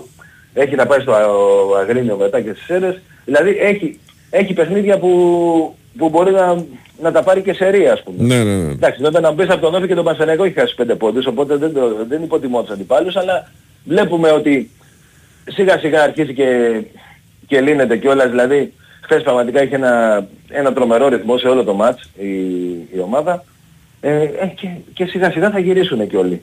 Ε, ένα, ένας ένας γυρίζουν. Δηλαδή πιστεύω μέχρι το, το μάτς με τη Μαρσέη ε, ίσως έχουμε και, το, και τον Γκαρσία. Τη, με, μέχρι το δεύτερο παιχνίδι με τη, με τη Μαρσέη. Δηλαδή 9 Νοεμβρίου είναι κάπου εκεί. Ωραία. Ε, αυτά παιδιά. Κώστα, μου ευχαριστούμε πάρα Κύριε πολύ. Κωστή. Και εγώ, και εγώ. Να είστε καλά. Έλα, καλή Καλή σου μέρα, καλή σου μέρα. Έχουμε break, κύριε Πρόεδρε. Κύριε Ταμπάκο, κύριε Ταμπάκο. Μπράβο, τον έχουμε τον κύριο Νίκο μας. Σε λίγο, σε πολύ λίγο. Ή μου ζητάει λεφτά πάλι ο Σωτήρης ή Σε λίγο. Λοιπόν, να σας πω ότι αν θες και εσύ να κερδίσεις εύκολα και εντελώς δωρεάν τη φανέλα της αγαπημένης σου ομάδας, η Otium σου τη χαρίζει ακολουθώντας πέντε απλά βήματα. Βήμα πρώτο, κατεβάζεις τώρα την Otium από το App Store ή το Google Play. Βήμα 2, κάνεις εγγραφή στην Otium. Βήμα 3, αποθηκεύει την αγαπημένη σου ομάδα στα αγαπημένα. Βήμα 4, ανοίγει ένα νέο λογαριασμό σε ένα πάροχο της επιλογής σου. Βήμα 5, τοποθετείς ένα στοίχημα σε όποιο παιχνίδι επιθυμείς. Η Otium η έξυπνη εφαρμογή από τη Σουηδία σου δίνει τη δυνατότητα να έχεις όλο το στοίχημά σου σε μία εφαρμογή. Καθώς με μία μόνο εγγραφή και πολύ εύκολα συνδέεις τους λογαριασμούς σου με τους στοιχηματικούς παρόχους, συγκρίνεις τις αποδόσεις άμεσα και γρήγορα, στοιχηματίζεις με τον πάροχο που σε συμφέρει, βλέπεις στατιστικά και τους αγώνες σε live stream. Κατέβασε τώρα την εφαρμογή της Otium, O-W-D-S-I-U-M, και κέρδισε και εσύ δωρεάν την επίσημη φανέλα της αγαπημένης σου ομάδας. Λοιπόν, πάμε να δούμε πώς ο Ολυμπιακός πέρασε από το Γεντή Κουλέ, παρά το γεγονός ότι ο Μαρτίνεθ δεν ακολούθησε αυτό που λέμε την πετυχημένη συνταγή, δεν την αλλάζεις. Ξαναεπέστρεψε μάλλον ε, στο δικό του αγαπημένο 4-2-4. Νίκος Σταματέλος μαζί μας, καλημέρα σας κύριε. Γεια σου Νίκο. Καλή σας μέρα κύριε. Καλημέρα. Ναι. Μας έδειξε, μας πενθέμισε μάλλον, ότι όταν είναι ο Έσε στην δεκάδα μπορεί να είναι δύο χαφ Αυτό είναι. Γιατί ο ΕΣΕ νομίζω ότι είναι ο... Αυτό ακριβώς. Το είχαμε, το είχαμε πει και... παντού. Όχι, το είχαμε πει και στο τέρμι το Παναθηναϊκό. Στο τέρμι, ναι, η απουσία του τέρμι ήταν Ότι η παρουσία του Αλεξανδρόπουλου ήταν η αχίλιος στέρνας στο συγκεκριμένο παιχνίδι αντί του ΕΣΕ. Αυτή είναι η Γιατί ο Αλεξανδρόπουλος έδειξε πολύ καλύτερα ότι μπορεί να σταθεί με δύο πίσω από ΕΣΕ και Καμαρά. Με δύο ακριβώς. Με δύο πίσω του έκανε εκπληκτική εμφάνιση με τη West Ham. Ναι, ναι. Και φαίνεται ότι ο ΕΣΕ κατά τη γνώμη μου χθες ήταν ο κορυφαίος του γηπέδου. Συμφωνώ. Ε, ε, νομίζω ότι ήταν το α και το ω του Ολυμπιακού για να φτάσει σε ακόμη μία νίκη ε, στην επαρχία, ε, σε μια έδρα όπου Άτ και Πάο και δεν πέρασαν. Ο Ολυμπιακός ε, κατάφερε και μάλιστα χωρίς να, να απειληθεί. Δηλαδή ο Πασχαλάκης δεν λες ότι μέσα σε όλα τα άλλα, πούμε, μέσα στην παρουσία του Έσε, του Ποντένσε, του Καμαρά, του Γιώβετ και δεν ξέρω εγώ και ποιον άλλον μπορούμε να βάλουμε στους διακριθέντες ότι κάνεις αναφορά και στην παρουσία του, του Πασχαλάκη. Γιατί ε, πολύ απλά δεν χρειάστηκε να, να επέμβει ο δραματοφύλακας ε, του Ολυμπιακού. Οι Ερυθρόλευκοι ήταν εξαιρετικοί από το ξεκίνημα, κατάφεραν να προηγηθούν στο 10ο λεπτό και να απλοποιήσουν τα πράγματα, να υποχρεώσουν δηλαδή τον Όφη να ακολουθεί το παιχνίδι του Ολυμπιακού και όχι ο Ολυμπιακός να ακολουθεί το παιχνίδι του Όφη, κάτι που θα συνέβαινε αν οι κριτικοί είχαν πάρει προβάδισμα στο, στο σκορ γιατί νομίζω ότι και θα μπορούσαν να, παίξουν καλύτερα το παιχνίδι των αντιπιθέσεων ε, οι γηπεδούχοι και να δημιουργήσουν προβλήματα στην άμυνα του Ολυμπιακού. Η συνεργασία Μασούρα Ποντένσε έφερε το, το πρώτο γκολ και νομίζω ότι αν οι Ερυθρόλευκοι ήταν και λίγο πιο προσεκτικοί στην τελική προσπάθεια θα είχαν πάει με, μεγαλύτερο προβάδισμα στα αποδητήρια. Συνέχισαν προσεκτικοί και, στο, και συγκεντρωμένοι και στο δεύτερο ημίχρονο. Εκμεταλλεύτηκαν α, το λάθος ε, της άμυνας με τον Γιώβετιτς εννοείται ότι μπορούσε να πλασάρει, να τελειώσει και ο ίδιος τη φάση. Προτιμά να, την, ε, να, να σιγουρεύσει ε, στο 100% το, το γκολ και πασάρει στον Ποντένσε. Έρχεται το 2-0 και νομίζω ότι ε, η μοναδική αντίδραση του Όφη είναι ε, ένα σουτ που και αυτό νομίζω δεν πάει στην αιστεία του Πασχαλάκη. Δεν έβγαλε δηλαδή ο ΟΦΗ ε, φάσεις να ανησυχήσει την άμυνα του Ολυμπιακού; Όχι, φάσεις, δεν είχε διεκδίκησε με κάποιες πάσες να μπει μέσα στην περιοχή να πλησιάσει, κέρδισε κάποια φάουλ. OK, okay, μέχρι, μέχρι εκεί ναι. Μέχρι εκεί, μέχρι εκεί. Συμφωνώ σε αυτό, αλλά μέχρι εκεί. Ε, και νομίζω ότι αφενός ε, τα χαφ του Ολυμπιακού έκαναν καλή δουλειά, αφετέρου και το κέντρο της άμυνας όπου χρειάστηκε, ε, επίσης έκανε καλή δουλειά ε, και με όποιο δείγμα γραφής έχουμε μέχρι τώρα, γιατί ας πούμε το, το Ρέτσος Πορόζο το έχουμε δει σε δύο παιχνίδια με τη West Ham και με τον Όφη 2-90 λεπτά. Το ένα βέβαια υψηλής απαιτητικότητας. Ε, νομίζω ότι είναι το καλύτερο δίδυμο κεντρικό αμυντικό που έχουμε δει φέτος στο, στον Ολυμπιακό. Mm-hmm. Ξαναλέω, με το δείγμα γραφής που έχουμε τώρα. Mm-hmm. Δεν θα βγάλω ότι καλύτερο κυκλοφορεί στην αγορά, αλλά δείχνουν ότι είναι σε καλή κατάσταση οι δυο τους και είναι το καλύτερο δίδυμο που έχουμε, έχουμε δει. Ε, σίγουρα στον Ολυμπιακό ε, κρατούν ότι ε, μετά τη West Ham έχουν νίκη και στο Ηράκλειο και συγκεντρώνονται πλέον στο ντέρμπι της Κυριακής με τον ΠΑΟΚ. Έχει ξανά ντέρμπι ο Ολυμπιακός, βέβαια, και ο ΠΑΟΚ. Ναι. Ε, θέλω να, και καταρχάς περιμένω στον Ολυμπιακό ότι ο ΠΑΟΚ δεν θα παρουσιάσει την ίδια εικόνα που παρουσιάσει χθες στη Φιλαδέλφια. Κοίταξε, η λογική λέει ότι μετά την εικόνα που παρουσίασε ο ΠΑΟΚ, ε, ε, λογικό είναι όταν έχει ένα δεύτερο συνεχόμενο τέρμπι, κάποια πράγματα θα αλλάξει και να έχει αλλάξει και την εικόνα του. Σωστό είναι αυτό που λες. Ναι, ε, εντάξει. Φαντάζομαι ότι θα, θα προσπαθήσει πο- πολύ περισσότερο ο ΠΑΟΚ, θα, θα επιχειρήσει να βγάλει αντίδραση. Είναι βέβαια και στο θέμα στο χέρι του Ολυμπιακού το τι θα του επιτρέψει να κάνει στο Σωστό γήπεδο. και αυτό. Και μην ξεχνάς ότι παίζει ρόλο και η ψυχολογία. Ο Πάοκ έρχεται από ένα, από ένα 2-0 το οποίο το έχασε πολύ εύκολα. Ο Ολυμπιακός έρχεται από μια επιβλητική νίκη επί του Όφη. Παίζει ρόλο η ψυχολογία στα τερμπή. Από την Πάντα ψυχολογία. παίζει. Ναι, Πάντα ναι. παίζει ρόλο η ψυχολογία ε, στα, στα ντέρμπι και ο Ολυμπιακός θέλει να δώσει συνέχεια στα επιτυχημένα αποτελέσματα. Α, Και θεωρεί αν τα κατα... ότι αν τα καταφέρουν ε, οι Ερυθρόλευκοι απέναντι στον ΠΑΟΚ θα έχουν στείλει και μήνυμα εν ώψη της ε, συνέχειας προς όλους τους ε, αντιπάλους τους. Ε, πολύ νωρίς εννοείται βέβαια να, να συζητήσουμε ε, για το τι έχει στο μυαλό του ο Μαρτίνεθ, ο οποίος χθες προχώρησε σε κάποιες ε, αλλαγές, δηλαδή και Γιώβιτιτς ήταν ε, βασικό, για κάποια στιγμή να πάρει και ο Μαυροβούνιος ε, φανέλα βασικού για να δείξει περισσότερα από ό,τι έχει δείξει μέχρι τώρα. Ε, θετικό πρόσημο, αλλά νομίζω ότι στον Ολυμπιακό εξακολουθούν να περιμένουν περισσότερα από το συγκεκριμένο παίκτη, που νομίζω ότι παιχνίδι με το παιχνίδι και αυτός θα βρει ε, τις ε, συνεργασίες με τους ε, συμπαίκτες του και θα αποδώσει περισσότερα. Από το Σολμπάκεν νομίζω ότι εξακολουθούν να περιμένουν περισσότερα οι, οι Ερυθρόλευκοι. Ναι, δεν τη λες κερδισμένη την ευκαιρία που είχε χθες. Δεν ήταν αρνητικός, αλλά δεν ήταν και. Μπράβο. Δε, Εγώ αρνητικός δεν πιστεύω ότι ήταν, αλλά δεν προσπαθεί ήταν ακόμα να ένα βρει τα πίσω πατήματά του ο Σουλμπάκη. Ναι. Περνάει προσαρμογή και δεν ξέρουμε πόσο χρόνο θα χρειαστεί. Εντάξει. Αυτό βλέπω. Σίγουρα, σίγουρα ψάχνει και αυτός περισσότερο χρόνο α, στα πλάνα του Μαρτίνεθ για να προσαρμοστεί στη, στις απαιτήσεις του Ισπανού προπονητή. Αλλά όταν ο Ολυμπιακός έχει συνεχόμενα και απαιτητικά παιχνίδια, δεν ξέρω και αυτός πόσες ευκαιρίες θα έχει. Γιατί θυμάστε ότι λέγαμε ας πούμε στο κύπελο μπορεί να ξεκουράσει Σωστό. κάποιους παίχτες και να βάλει άλλους, αλλά το, και το κύπελο ε, όταν γίνει είναι με τον Παναθηναϊκό. Πάντως, δεν Νικόλα, είναι- να σου πω κάτι. Είναι και πολλοί ποδοσφαιριστές οι οποίοι καθυστερούν λίγο και μόλις κάνουν ένα-δύο καλά παιχνίδια, μετά κάνουν τρένο τρεις μήνες ε, καλούς. Και ίσως θα πρέπει να έχουμε υπομονή με το Σολμπάκεν. Το έχουμε δει με άλλους Με όλους ποδοσφαιριστές. να έχουμε υπομονή. Έτσι. Δεν, σου- Βάγε, δεν λέω το Και αντίθετο. το καλό, για τον, Δεν υπάρχει το καλό για τον Ολυμπιακό δεν κρέμεται από το Σολμπάκεν. Δηλαδή δεν παίζει σε μια θέση που απλά αναγκάζει να κάνει κάτι άλλο ο Μαρτίνεθ για να καλύψει το κενό. Όχι, όχι. Ε, Συμφωνώ σε αυτά που λες. Εννοείται ότι δεν κρέμεται από τον uh, Σολμπάκεν. Απλά όταν ήρθε το καλοκαίρι περιμέναν περισσότερο από το συγκεκριμένο Ναι. παίκτη. Ε, Και επειδή είναι οι ιδιαιτερότητες της ομάδας του Ολυμπιακού α, που χτίζονταν εν μέσω παιχ- επίσημων αναμετρήσεων, είναι λογικό και ο προπονητής να μην μπορεί να δώσει ίσως το χρόνο συμμετοχής που θα ήθελε στο Σολμπάκεν. Θα ήταν διαφορετικό ο συγκεκριμένος παίκτης να είχε έρθει από το ξεκίνημα της προετοιμασίας, να είχε κάνει δηλαδή προετοιμασία με τον Ολυμπιακό συμμετοχή σε φιλικά.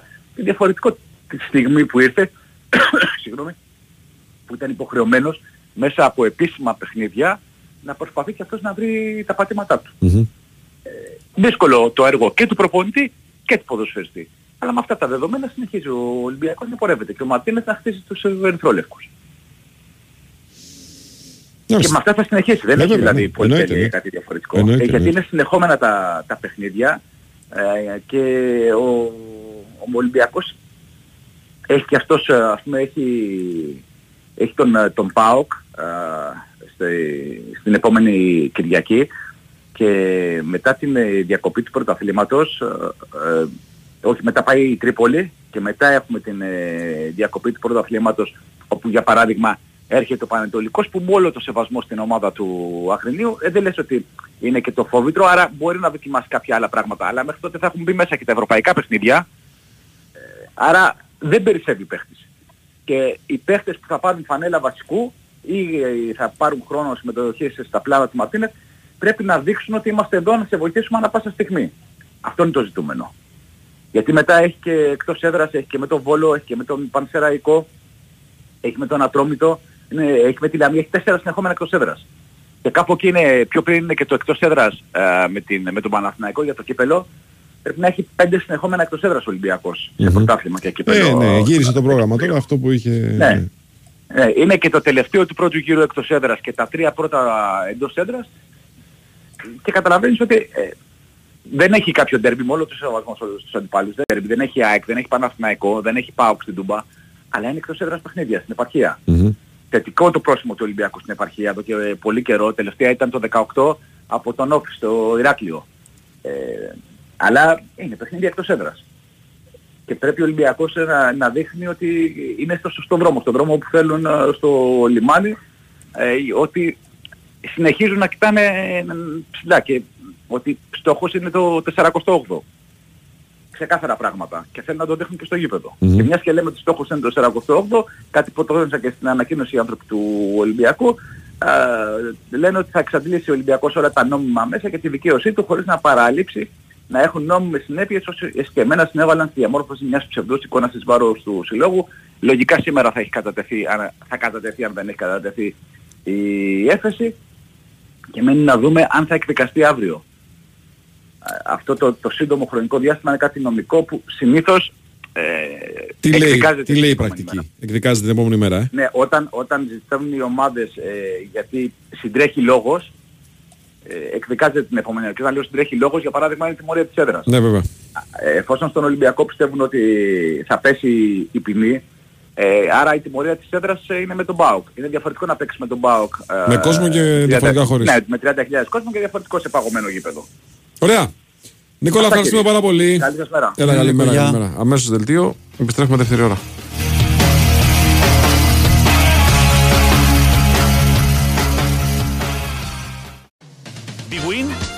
FM 94,6. Ραδιόφωνο με στυλ αθλητικό.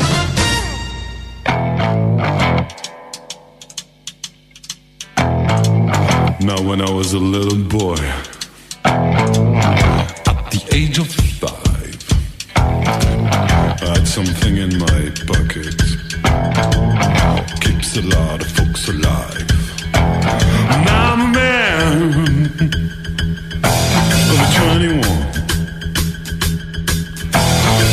You know, baby, we can have a lot of fun. I'm a man.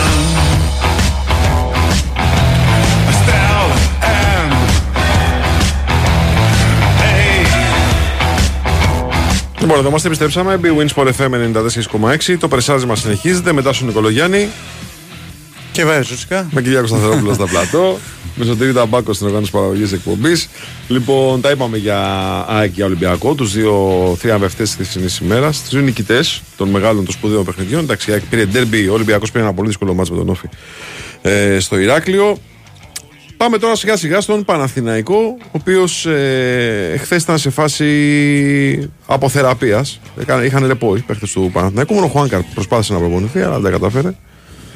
Και έχει πλέον ο Παναθηναϊκός είναι πλέον σε γνώση του και το ε, σκεπτικό της απόφασης ε, για, ε, για τα όσα γίνανε στον τέρβι του Καϊσκάκη. Νίκος Αθανασίου μαζί μας για να τα βάλουμε σε μια σειρά. Καλημέρα σας, κύριε.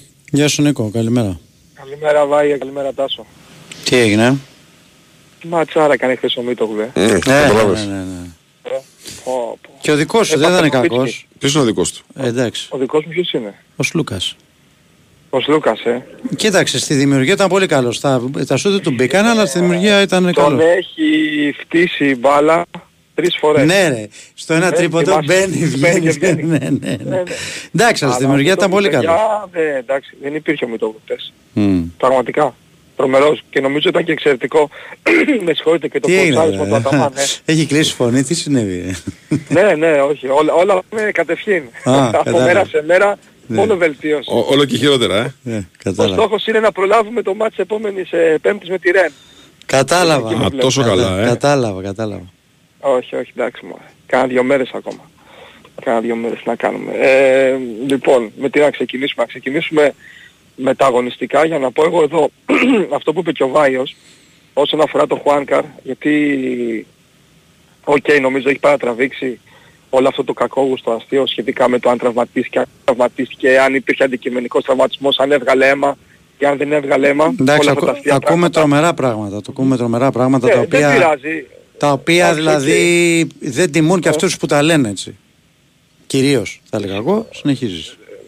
Ναι, το θέμα είναι ποιος τα λέει και αν έχεις απαιτήσεις από αυτούς που τα λένε. Από τη στιγμή που δεν έχεις απαιτήσεις, όλα τα πράγματα γίνονται πιο εύκολα στη ζωή. Γενικότερα έτσι, όχι μόνο τώρα για την περίπτωση του Χουάνκαρ, ο οποίος εχθές προσπάθησε να προπονηθεί, ζαλίστηκε, πήγε στο ιατρείο του προπονητικού κέντρου και έμεινε εκτός, να δούμε αν θα μπει σήμερα με τον Παναθηναϊκό να επιστρέφει στις προπονήσεις μετά το χθεσινό ρεπό. Καταλαβαίνουμε όλοι ότι το πρόβλημα το οποίο του δημιούργησε η Κροτίδα είναι πολύ μεγαλύτερο από αυτό που κάποιοι τέλος πάντων α, νόμιζαν. Ο Παναθηναϊκός έχει στερηθεί τον βασικό αριστερό του μπακ ήδη σε δύο παιχνίδια.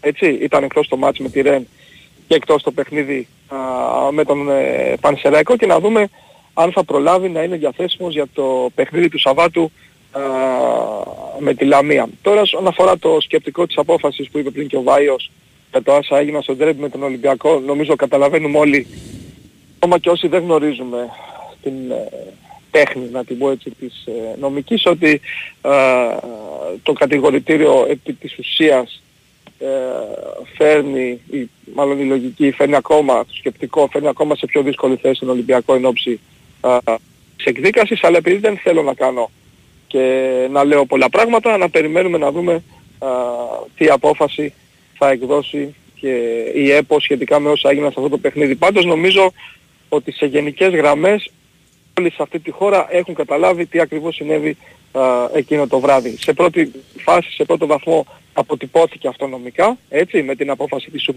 Περιμένουμε να δούμε αν θα γίνει το κατά τη γνώμη μου αυτονόητο, έτσι, να υπάρξει μια ίδια απόφαση και από την εφέσεων της ΕΠΟ. Σου λέω για μένα το σημαντικότερο, Νίκο, το έλεγα και με τον Τάσο στο ξεκίνημα της εκπομπής, το σημαντικότερο στην υπόθεση του σκεπτικού και της δημοσιοποίησής του είναι η απόδειξη των όσων έλεγε ο Παναθηναϊκός ότι δηλαδή ο γιατρός προσπαθούσε να άλλαζε μάλλον την ε, γνωμάτευσή του ε, με δύο λέξεις κλειδιά τα οποία ελάφρυναν την κατάσταση την υπόθεση για υπέρ του Ολυμπιακού. Στην, στο according to him λες. Το according to και, το, και το, και, και συγγνώμη, το βάει, need που έγινε βάει, want. mm-hmm. Και το need που έγινε want. Ότι χρειάζεται να πάει στο νοσοκομείο και ε, έγραψε στα αγγλικά θέλουν ναι. να πάει στο νοσοκομείο. Αυτό λέει αθλητική δικαστής. Ναι, αυτό λέει το σκεπτικό. Σκεπτικό. Ναι, και δεν είναι μόνο μια επιβεβαίωση των όσων έλεγε ο Παναθηναϊκός, είναι και μια επιβεβαίωση των όσων έλεγε και ο Τάσος. Έτσι, Καλά, το ρεπορτάζ το δημοσιογραφικό. όχι, γιατί εντάξει, κάτσε ρε Τάσο. Ε, το ξέρω ρε εσύ Νικόλα. Γιατί όταν εδώ, ναι. ναι. όχι δεν πιάσα, τα πω εγώ δεν χρειάζεται. Ναι. Γιατί όταν βλέπεις στη, στο σκεπτικό της απόφασης η, αθλητικός, η, η δικαστής να έχει γράψει ότι έχουν διορθωθεί από πάνω κάποια πράγματα στην γνωμάτευση, τέλος πάντων έχουν αλλάξει, έτσι, και το ρεπορτάζ έλεγε ότι άλλαξε την αρχική του γνωμάτευση και έγινε ολόκληρη ιστορία για το ότι αυτό ήταν ένα ψέμα, τελικά αποδεικνύεται ότι καθόλου ψέμα δεν ήταν. Και γενικά από όσα ακούγαμε όλο εκείνο το βράδυ από την πλευρά του Ολυμπιακού για το ότι ο Παναθηναϊκός θα χάσει βαθμούς, για το ότι ο Παναθηναϊκός έφυγε από το γήπεδο ε, διεκόπη το ματς με ευθύνη του, για το ότι ο Χουάνκαρ δεν έχει τίποτα. Ε, μιλάμε για 0 στα 10. Ναι, ισχύει αυτό. Που δεν έχει βγει τίποτα αληθινό. Έτσι, Ναι. πραγματικά είναι φοβερό. Αλλά, OK, okay, τέλος πάντων, να κάνουμε λίγο υπομονή να δούμε. Κοίταξε, Α, να σου πω κάτι, κάθε ομάδα σε τέτοιες περιπτώσεις έχει μια δική Ναι. της υπερασπιστική γραμμή, την οποία θα την υπερασπιστεί, θα την ακολουθήσει, ακόμα λέγοντας και ε, πράγματα το, ξέρεις, που μοιάζουν λίγο ακραία. Ε, Ναι. για, ε, γι' αυτό εγώ στέκομαι στα γεγονότα. Τα γεγονότα λένε λοιπόν ότι η δικαστής παραδέχεται ότι με όσα άκουσε και με όσα διάβασε από τις εκθέσεις των ε, αξιωματούχων του παιχνιδιού, βλέπει δύο παρεμβάσεις στην ομάτευση του γιατρού, οι οποίες ουσιαστικά ευνοούσαν την εγκαλούμενη ΠαΕ. Όπως χαρακτηριστικά αναφέρεται σε, στην 35η σελίδα, νομίζω, του σκεπτικού, αν δεν κάνω λάθος. Σωστά. Και αυτό είναι κάτι το Αυτό το οποίο οποίο καλό θα είναι να το κανείς- συζητάμε σήμερα. Πες μου, Βάη. Όχι, Βέβαια, λέω ότι είναι μα- σημαντικό γιατί πολλά έχουμε ακούσει. Φυσικά. Ε, να, να μην το αφήνουμε και έτσι. Δεν ξέρεις τι γίνεται. Αυτό το οποίο δεν αμφισβητεί κανείς, πραγματικά κανείς, ούτε ο ίδιος ο γιατρός του αγώνα, είναι ότι όταν πήγε ο Χουάνκαρ στο ιατρείο του γηπέδου για να εξεταστεί, έτσι, ο γιατρός του αγώνα είπε ότι δεν μπορεί ο παίκτης να συνεχίσει. Ναι. Εκεί κανονικά το γράφεις και φυλάκια. Τέλος. Αν Ναι. μετά από μία ώρα, δύο ώρες, τρεις μέρες, μία εβδομάδα θα μπορούσε ο παίκτης να αγωνιστεί, είναι κάτι το οποίο δεν μας ενδιαφέρει. Έτσι. Αυτή είναι η πραγματικότητα. Ναι. Και να μην παρουσιάζουμε πάντα, ξέρεις, τα πράγματα όπως μπορεί να μας βολεύουν. Εδώ, τις πραγματικότητες, υπάρχουν κάποιες αλήθειες. Έτσι, οι οποίες επιβεβαιώθηκαν σε πρώτο βαθμό από την ε, δικαστή στη Super League. Αυτά τα πράγματα είναι δεδομένα, δεν αλλάζουν, νομίζω. Εντάξει, θα δούμε, παραλαμβάνω, να δούμε τι θα γίνει και, στη, και στην εκδίκαση της ε, ΕΠΟ. Πα- Είναι στην κορυφή του βαθμολογικού πίνακα. Για να επιστρέψουμε και λίγο στο αγωνιστικό, υπάρχουν δύο παιχνίδια μέχρι τη διακοπή, τα οποία ο Παναθηναϊκός πρέπει όπως και δίποτε να τα πάρει για να πάει στην ε, νέα διακοπή για τα παιχνίδια των εθνικών ομάδων, όντας πρώτος στην κορυφή του βαθμολογικού πίνακα. Είναι το μάτι του Σαββάτου με τη Λαμία και έπειτα το εντός έδρας παιχνίδι με την Κηφισιά. Νομίζω ότι από τα παιχνίδια που έχει δώσει ο Παναθηναϊκός στην επαρχία φέτος είναι με διαφορά το πιο δύσκολο αυτό του Σαββάτου Ναι. απέναντι στη Λαμία την οποία την έχει μεταμορφώσει προς το καλύτερο ο Λεωνίδας Βόκολος, μια ομάδα η οποία όλα τα προηγούμενα χρόνια είχε μάθει να παίζει ένα, εντάξει, okay, να μην το πω αντιποδόσφαιρο, αλλά με ένα πολύ αμυντικό στυλ ε, ποδοσφαίρου. Είδαμε το καλοκαίρι έκαναν ε, σημαντικές μεταγραφές ενισχύοντας την ποιότητα της ομάδας μεσοεπιθετικά. Με πρώτο και καλύτερο τον σε εισαγωγικά δικό μας τον ε, Καρλίτος που έχει ξεκινήσει εξαιρετικά. Παίζει ένα διαφορετικό στυλ ποδοσφαίρου με τον Βόκολο και νομίζω ότι η δύναμη της φετινής Λαμίας αντικατοπτρίζεται πλήρως από την ε, παρουσία της στις πρώτες θέσεις του βαθμολογικού πίνακα. 15 ποντάκια έχει η Λαμία. Πολύ... Βέβαια. Έτσι. Βέβαια. Βέβαια. Πολύ καλή ομάδα. Πραγματικά και είναι εξαιρετική δουλειά που κάνει ο Βόκολος και σίγουρα ο Παναθηναϊκός έχει ένα πολύ δύσκολο παιχνίδι α, το Σάββατο. Μάλιστα. Αυτά. Ωραία. Νικόλα, ευχαριστούμε πάρα πολύ. Έγινε Εγώ Νίκο. ευχαριστώ και με συγχωρείτε για την υπέροχη φωνή μου. Όχι, όχι. Καλημέρα, Να είστε καλά. καλημέρα και καλή βραδιά. Καλά. Καλημέρα και καλή βραδιά. Λοιπόν, έχουμε break κύριε. Πάμε break και επιστρέφουμε με ΠΑΟΚ. Η Winsport FM 94,6 Η Subaru Πλιάδες Motors γιορτάζει 10 χρόνια με υπέροχα δώρα και προσφορές αξίας έως και 4.000 ευρώ. Ανακαλύψτε τα στις εκθέσεις Subaru στο Χαλάνδρη και στη Θεσσαλονίκη. Εσείς μας εύχεστε και εμείς σας το ανταποδίδουμε. Χρόνια πολλά Πλιάδες Motors. Υπερτέσμο! Κάθε εποχή, για κάθε πρόβλημα στεγανοποίησης, ένας είναι ο ρυθμός. Υπερτέσμο. Σε 100 χώρες του κόσμου και στην ταράτσα σας. Ρωτάω ποιον θέλεις ειδικό Υπερδεσμό είναι το μονοτικό Υπερδεσμό Υπερτέσμο. Το παγκόσμιο υπερστεγανοτικό. Το μόνο γνήσιο με την 25χρονη πιστοποίηση. Αλχημικά. Τεχνογνωσία. Αναζητήστε την ταινία γνησιότητας στη συσκευασία. Ένας νέος κόσμος με απεριόριστες δυνατότητες για τη συσκευασία σε μία έκθεση. Global Pack. 11 με 13 Νοεμβρίου Metropolitan Expo. Έλα στο μέλλον της συσκευασίας. Μαζί και η έκθεση Food Deck.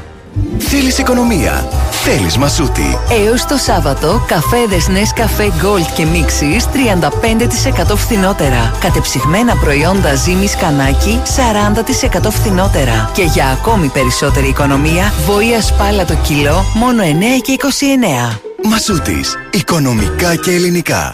World of Robots. Η μεγαλύτερη έκθεση ρομποτικής στην Ευρώπη έρχεται για πρώτη φορά στην Ελλάδα. Ανακαλύψτε μερικά από τα πιο διάσημα ρομπότ όπως τον εμβληματικό Terminator, τον αξιολάτρευτο Wall-E, τον Darth Vader και περιηγηθείτε στις μοναδικές εφαρμογές εικονικής πραγματικότητας σε μια συναρπαστική και διαδραστική εμπειρία που θα μαγεύσει μικρούς και μεγάλους. World of Robots. Από 22 Σεπτεμβρίου στο Κέντρο Πολιτισμού Ελληνικός Κόσμος. Η Winsport FM 94,6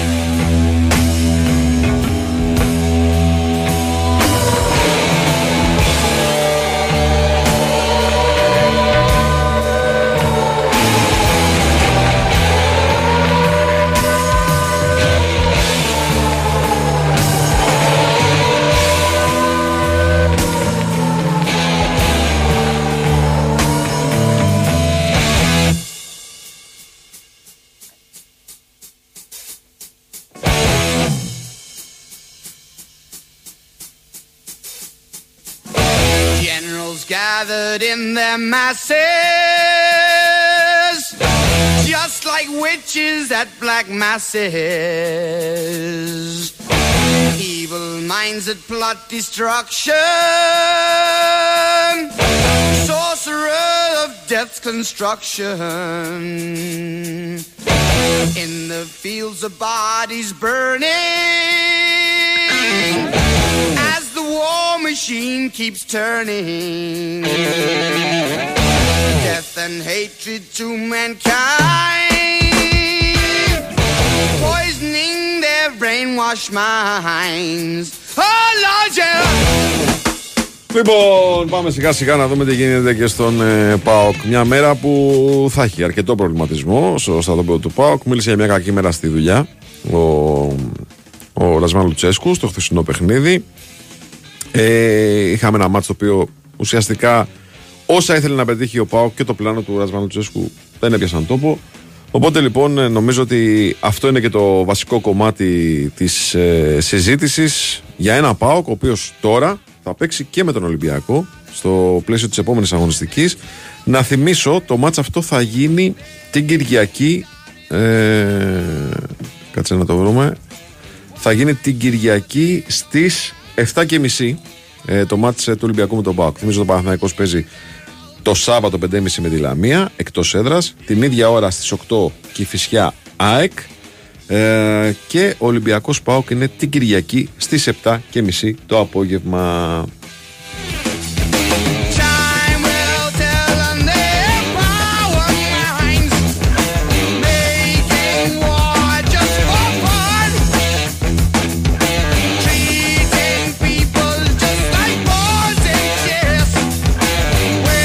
Θέλω να σας θυμίσω ότι πάντα μαζί μας είναι η BWIN. Παίζεις στην BWIN για τις κορυφαίες επιβραβεύσεις, το ατέλειο, το, το ατέλειο, το live streaming και το build a bet που συνδυάζεις πολλές επιλογές από τον ίδιο αγώνα σε ένα στοίχημα. Ρυθμιστή σε ΕΠ, συμμετοχή για άτομα άνω των 21 ετών. Παίξει υπεύθυνα όροι και προποθέσει στο bwin.gr.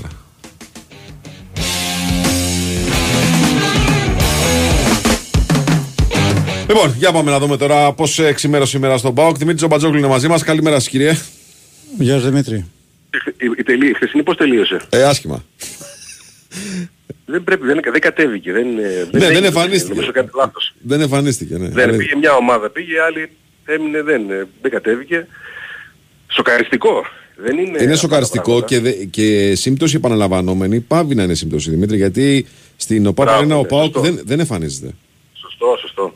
Δεν είναι θέμα μόνο γηπέδου εγώ σε όλη την ανάλυση που κάνω στο μυαλό μου, με όσα λίγα ξέρω σε σχέση με τον οποιοδήποτε άλλο προπονητή κτλ. κτλ η απάντηση που δίνω σε αυτό το οποίο είδαμε χθες ή είδαμε και χθες, σε αυτό το έκτρο του, του ΠΑΟΚ, γιατί δεν υπήρχε σημάδι δεφορμαρίσματος, δεν είχε δεν υπήρχε κάτι που να τον εμποδίζει και βγαίνει στο γήπεδο και είναι ομάδα β' κατηγορία σε σχέση με μια ομάδα ε, πρώτη κατηγορία. Είναι άλλο επίπεδο, έτσι, mm-hmm. το χθεσινό. Mm-hmm. Η απάντηση που έχω στο μυαλό μου είναι ακριβώς ότι τακτικά η ΑΕΚ του Αλμέιδα με αυτό που παίζει, με την ταυτότητα που έχει στο γήπεδο, εκμηδενίζει τον Πάο του Λουτσέσκου με αυτό που θέλει να παίξει.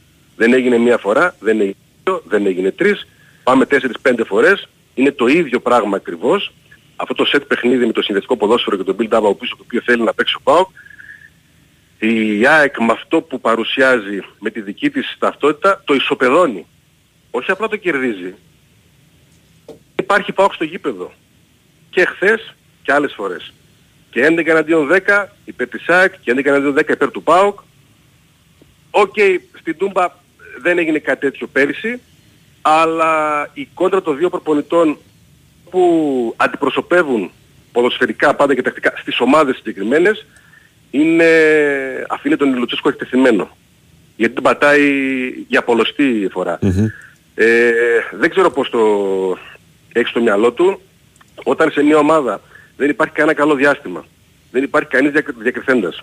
Δεν υπάρχει ε, νοοτροπία σωστή από τον οποιοδήποτε. Ε, έχουν χαθεί όλες οι μονομαχίες και δεν υπάρχει φάση. Δεν υπάρχει σωστή επίθεση. 0 ex goals. Δηλαδή να έπαιζε η Μηχανιώνα χθες, απέναντι στην ΑΕΚ που έχει δεχθεί γκολ από όλους, καλός, κακός, δεν ξέρω πώς κτλ. Έχει δεχθεί γκολ από όλους, μία φάση την έκανε. Ο ΠΑΟΚ έκανε μία στο 96. Πρέπει χαριστικά να το βάλανε. Χαριστικά να το βάλανε μια φάση και αν δεν πέσει του, του Σάστη στο τέλος. Αυτό, στο τέλος του ε, Το υπολογίζουν ναι, ως ε, φάση. Όταν λοιπόν πηγαίνουν όλα μα όλα μα όλα στραβά και δεν είναι θέμα επιλογής ενός παίχτη, ή δύο παιχτών ή τριών, δεν βγήκε τίποτα. Την απόλυτη στιγμή έχει ο προπονητής. Ο οποίος την πατάει στο συγκεκριμένο γήπεδο απέναντι στο συγκεκριμένο αντίπαλο ε, για πολλωστή φορά. Νομίζω είναι καθαρά τακτικό το, το θέμα. Ή θέλω να ελπιζω γιατί αν πάει την Κυριακή στο Καρασκάκι και έχει την ίδια εικόνα πάνε από ότι κάτι άλλο συμβαίνει. Αλλά επειδή δεν είχαμε σημάδι τέτοιο νωρίτερα ο Πάοκ προέρχονταν από νικηφόρο σερή είχε μια καλούτσικη εικόνα είχε μια εξέλιξη ε, ένα rotation που του βγαινε ε, και χθες δεν υπάρχει στο γήπεδο το οτιδήποτε που να θυμίζει ΠΑΟΚ και κάτι το οποίο έχει ξανασυμβεί με την ΑΕΚ, μάλλον έχει να κάνει με τα δύο ε, γκρουπ τα συγκεκριμένα και το τι παίζουν ε, ποδοσφαιρικά. Μάλλον. Το θέλω να πιστεύω και θα φανεί και στη, στην πορεία. Πάντως έτσι δεν μπορεί να περάσει αυτή την τροπή. Χάνεις στο ποδόσφαιρο, χάνεις. Στο ποδόσφαιρο κάνεις και κακές εμφανίσεις. Αλλά αν είσαι τόσο ανύπαρκτος, τόσο ανύπαρκτος σε διάθεση, σε νοοτροπία, σε μονομαχίες, σε τακτική. Ε, δηλαδή πόσες φορές να παίξεις με την ΑΕΚ για να καταλάβεις ότι ένας κύριος τρόπος υπάρχει για να σου βάλει γκολ. Να σου κλέψει την μπάλα και να σε βρει ανοργάνωτο. Ε, πάλι χθες Εγώ γι' αυτό σε ρώτησα, γι' αυτό σε ρώτησα Κοίταξε, χθες αν θα αλήθεια- παίξει με μεγάλες πάσεις Η ο ΠΑΟΚ. αλήθεια είναι όμως ότι το γκολ το πρώτο δεν το έχει δεχθεί με build-up, το έχει δεχθεί από ένα βολέ του Κοτάρσκι που δεν είναι καλό. Σωστό. Αυτό λέω. Λάθος, Ναι. ανοργάνωτος εντελώς Μμ. και σε βρίσκει εκτεθειμένο. Ναι. Το πρώτο κοτάρ και το δεύτερο εκόγκ. Ναι. Και από δύο ακόμα φορές σε κάθε μήχρονο από κάποιο άλλο ποδοσφαιριστή. Ναι. Αλλά και πάλι στο παραλαμβάνω, ούτε αυτό. Μα δεν υπάρχει από κάπου να πιαστείς. Ναι, όντως, ισχύει. να πεις ότι ε, κάτι άλλο έγινε καλά. Κάποιος απέδωσε, άντε ας πω για τον Μπάμπα μόνο ότι στάθηκε, στάθηκε ε, αξιο, α, αξιοπρεπώς, άντε να τον ξεχωρίσω αυτόν πάλι, αλλά μηδέν. Από εκεί πέρα μηδέν, από το μηδέν, ε, μηδέν. Το παραδέχτηκε ο Λουτσέσκου, βεβαίως ως συμπέρασμα την ανάλυση του γιατί δεν την έχει κάνει, ε, θα την κάνει μάλλον εσωτερικά, Ναι, το διαπίστωσε ότι είναι μια κακή μέρα στη δουλειά. Ναι. ναι, ναι. Μπράβο, ναι, δεν λειτουργήσε τίποτα. Άρα είναι πολύ εύκολο να το αναλύσουμε. Δεν λειτουργήσε τίποτα. Αυτό εύκολα το λες, αλλά για έναν ΠΑΟΚ που έχει απαιτήσεις και να εκτίθεται τόσο πολύ σε ένα ντέρμπι, που λες ότι α, είναι εξάποτο παιχνίδι, είναι διπλή σημασία, ναι, δεν μπορεί να περάσει έτσι. Δεν μπορεί να περάσει έτσι και σίγουρα θα συζητηθεί και θα αναλυθεί πάρα πολύ εσωτερικά. Θέλω να πιστεύω και συνήθως έτσι γίνεται ότι αφού ακολουθεί ένα ντέρμπι και με τον Ολυμπιακό στο Καραϊσκάκι που είναι αλλιώς για τον ΠΑΟΚ δεν δεν μπορώ να το εξηγήσω ίσως αλλά ε- είναι αλλιώς ε, είναι ευκαιρία είναι είναι ευκαιρία να αντιδράσεις είναι, σε, σε βρίσκεις συγκεντρωμένο δεν μπορείς να πας ε, χαλαρός και, ε, και πιστεύω πραγματικά θα αντιδράσεις και τη Δευτέρα θα ψάχνουμε να δούμε τι γίνεται με αυτή την ομάδα και εμφανίζει τόσο διαφορετικά πρόσωπα αλλά αυτό είναι πολύ θεωρητικό Το λέμε, ο Φλάτεν κάνα καλά θα έχει βάλει. όχι Όχι ακόμα. είναι ο Φλάτεν και ο Σαμάτα είναι η κόντρα Όχι, που η, έχουν αλήθεια, παθητική η, αλήθεια, ποδοσφαιρική. η αλήθεια που λες τώρα για το Σαμάτα, η αλήθεια είναι ότι βλέποντας την εικόνα του Σαμάτα, απορρεί γιατί δεν παίζει ο Μπράτον Τόμας. Θα μου πεις να παίξει όλα τα μα. Και τι να κάνουμε, στα δύσκολα πρέπει να παίζει Ναι, δεν αυτό. μπορεί να παίξει όλα, ναι. Ναι, επίσης μπορεί η να απορία παίξει που όλα. την είπα πριν, τώρα μια, και το, μια ερώτηση θέλω να σου κάνω. Ο Κουλιεράκης και ο Τάισον γιατί δεν έπαιξαν από την αρχή χθες; Θα μου πεις rotation. Ναι, αλλά Όχι, ναι, πρόβλημα δεν είχε. Ο Τάισον είναι καθαρά, εντάξει, στα 35 είναι πολύ δύσκολο να βγάλει τρία μάτς σε 8 μέρες. Επέλεξε τα άλλα δύο, εγώ το είπα και από πριν χθες, ότι στη Σκωτία που το χρησιμοποίησε μάλλον λάθος έκανε ναι. και, και μπερδεύτηκε και τον άφησε εκτός από το χθεσινό. Ε, του Κουλιεράκη ε, είναι εκτίμησή του. Ε, αντί να μείνει έξω η Κόγκ που αυτός είναι επικίνδυνος, γιατί είναι επικίνδυνος, δεν είναι απλά κακός, είναι επικίνδυνος, ε, μάλλον δεν θέλει αριστεροπόδερους. Γιατί παγκοσμίως δεν έχει προηγούμενο αυτό, να παίζει με δύο αριστεροπόδερα στόπερ, αλλά με αυτό τον Εκόνγκ ε, μάλλον θα πρέπει να το ξανασκεφτεί. Ναι. Μάλιστα. Και, και παραλαμβάνω είναι άδικο σήμερα να μιλάμε για ένα παίχτη ή για δύο όταν Όχι, εντάξει, υπάρχει ναι, ένα ναι, δύο συζήτηση κάνουμε, ναι, ναι, ναι. στο 90 λεπτό. Εννοείται. Ναι. Δημήτρη, ευχαριστούμε πάρα πολύ. Ε, Δημήτρη, ευχαριστούμε. Καλά, καλημέρα. Έλα, τι- θα τα κάνω διαφημίσεις τώρα και μετά πάμε μπασκετάκι, ρε φίλε. Να χαρώ και εγώ λίγο. Έλα.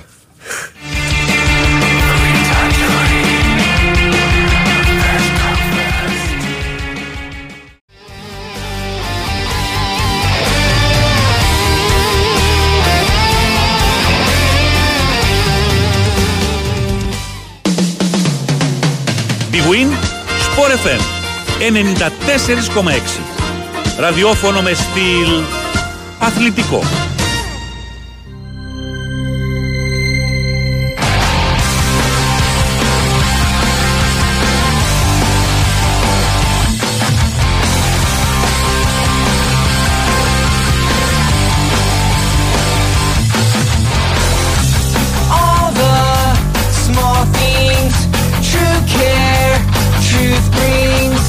Λοιπόν, εδώ μας επιστρέψαμε λίγο μετά τις ε, 11.30 B-Wins Sport FM 94,6 Το πρεσάρισμα συνεχίζεται μετά στον Νικολογιάννη. Και Βάιο Τσούτσικα. Και Γιάκος Σταθερόπουλο στα πλατό. Σωτήρης Ταμπάκος στην οργάνωση παραγωγής της εκπομπής. Waiting, commiserating.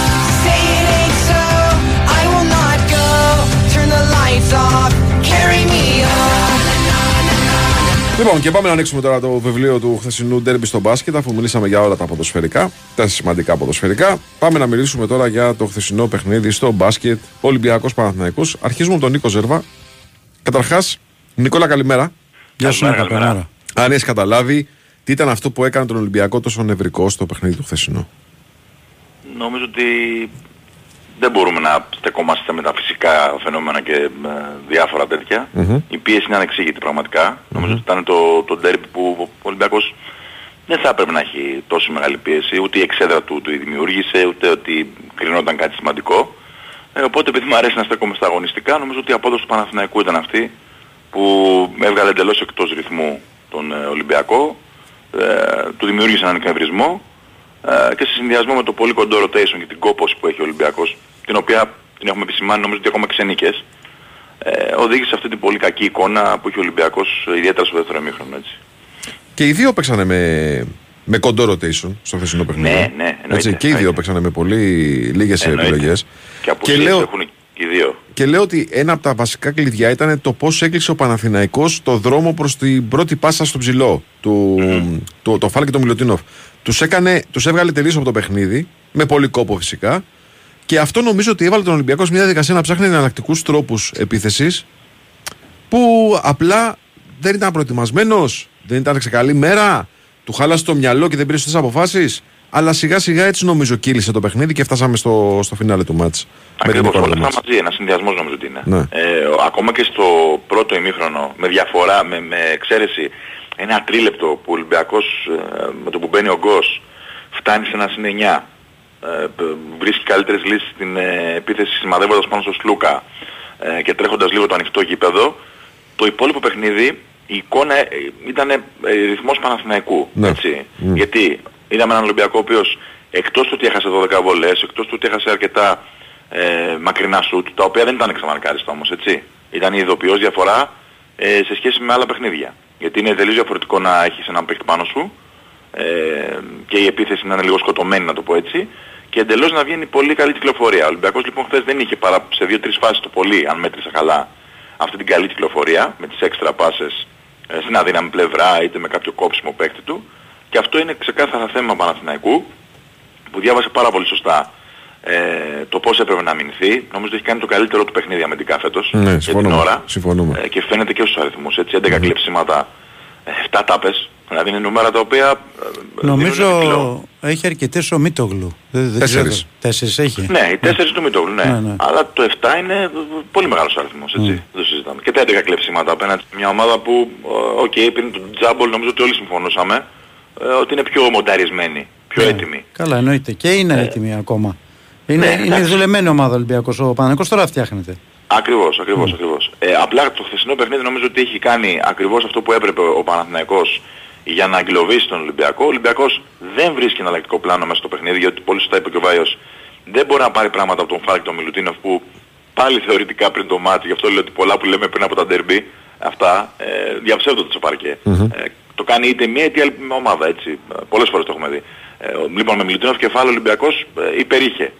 Αλλά δεν το εξαργύρωσε και αυτό γίνεται και επειδή ο Λεσόρ για μένα παίζει πάρα πολύ καλή άμυνα από μπροστά, ούτως ώστε όταν προσπαθούσε ο Ολυμπιακός να τροφοδοτήσει ένα ψηλό δεν ήταν πολύ εύκολες οι, γωνία, οι γωνίες πάσας και το σχήμα με τον ε, Μίτογλου είτε στο 4 είτε στο 5 και το Χουάντσο στο 3 ο οποίος είναι πάρα πολύ μακρύς ε, εγκλώβησε πάρα πολύ τη δημιουργία του Ολυμπιακού. Έχει 12 assist για 12 λάθη. Αυτό νομίζω ότι ε, τα λέει όλα. Ναι, και είναι, είναι ένας αριθμός που χτυπάει πολύ. Είναι και τα έξι λάθη του Γόκαπ. Του Γόκαπ. Που δεν το έχουμε συνηθίσει. Όπως επίσης χτυπάει πολύ Νικό η μία assist στην τελευταία περίοδο. Ακριβώς. Θα σου πω κάτι. Ο Αταμάν ε, είναι ο πρώτος ε, προπονητής που σε, σεβάστηκε πάρα πολύ το Γόκαπ. Δηλαδή είναι ο πρώτος που δεν τον έπαιξε άντερ. Ναι. Ε, και αυτό νομίζω ότι ρισκάρει σίγουρα, θα, ρίσκαρε στο μυαλό του όταν σχεδιάζει το μάτς ε, μήπως πληγωθεί από μέσα, αλλά κούρασε πάρα πολύ το Walkup ο οποίος είχε ένα πάρα πολύ δύσκολο έργο χθες και νομίζω ότι σε γενικές γραμμές το πήγε μια χαρά να βγάλει εκτός παιχνιδιού το σλουκα Έτσι. Δηλαδή το γεγονός ότι ο Σλούκας έχει 2 στα 9 σουτ, ίσως και από την υπερβολική της θέληση να, να πάρετε κάποια τραβηγμένα αν θέλετε την άποψή μου, ε, είναι έργο walk-up.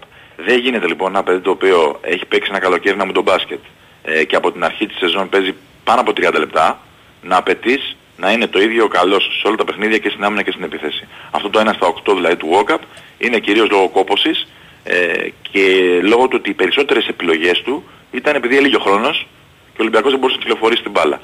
Νομίζω ότι ο Παναθηναϊκός χθες έχει κάνει την τέλεια εμφάνιση. Είναι ξεκάθαρο, προσέξτε την είναι τέλεια εμφάνιση. Δεν έφερε τον μπάσκετ που έπαιξε. Τακτικά όμως Ναι. ε, έκανε αυτά που έπρεπε να κάνει ε, για να πάρει στη συγκεκριμένη περίοδο 30 Οκτωβρίου που και οι δύο είναι ανέτοιμοι και οι δύο έχουν προβλήματα ε, αυτό που ήθελε από το παιχνίδι. Ε, και η πίεση του Ολυμπιακού που ξαναλέω δεν μπορώ να την καταλάβω ε, πώς αγχώθηκαν τόσο πολύ στο τέλος να τα κάνουν ε, όλα μαντάρα έπαιξε πάρα πολύ σημαντικό ρόλο έτσι. Πάρα πολύ σημαντικό ρόλο.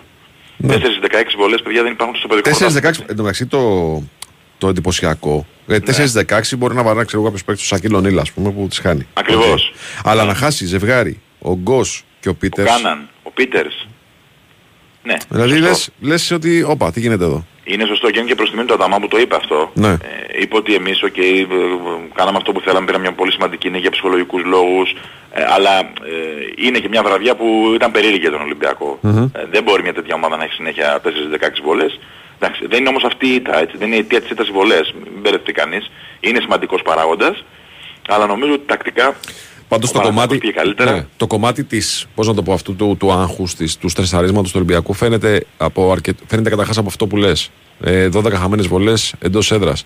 Φαίνεται από το γεγονός ότι ο Παναθηναϊκός είχε σχεδόν 80% σε αυτό το Ναι. κομμάτι. Φαίνεται από τα περισσότερα λάθη που έκανε ο Ολυμπιακός ε, σε σχέση με τον Παναθηναϊκό. Φαίνεται από, τη, από αριθμούς που συνήθως οι καλύτερες ομάδες, οι ομάδες που είναι πιο δεμένες, να το πω διαφορετικά, ε, ευνοούνται. Εχθές, σε όλους αυτούς τους τομείς ο Ολυμπιακός πήρε αρνητικό βαθμό.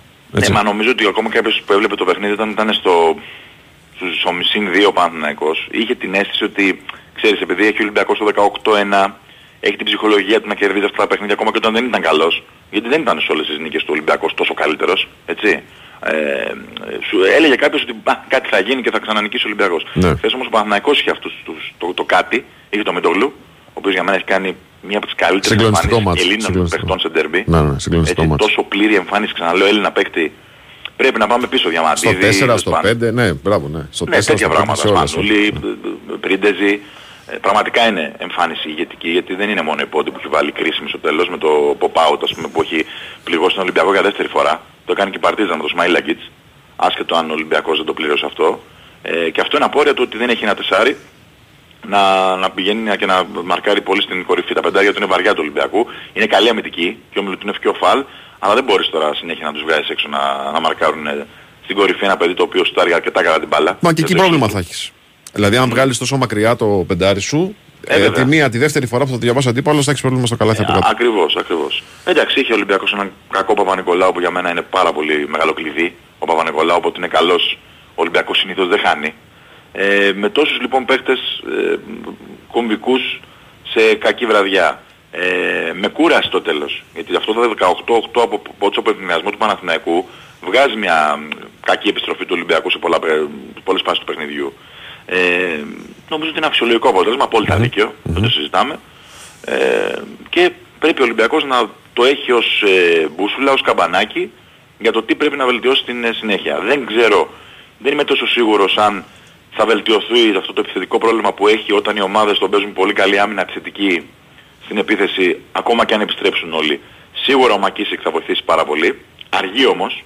Ε, μάθαμε χθες ότι ε, ε, πάει προς τα τέλη Νοεμβρίου η επιστροφή του. Αχα. Ε, σίγουρα ο Σίγμα ε, όταν θα ηρεμήσει, θα στρώσει, να το πω έτσι, θα παίξει 5-6 παιχνίδια σε ρί, θα τον βοηθήσει στη δημιουργία, θα είναι ένα κορμί έξτρα που θα ξεκουράζει τους υπόλοιπους.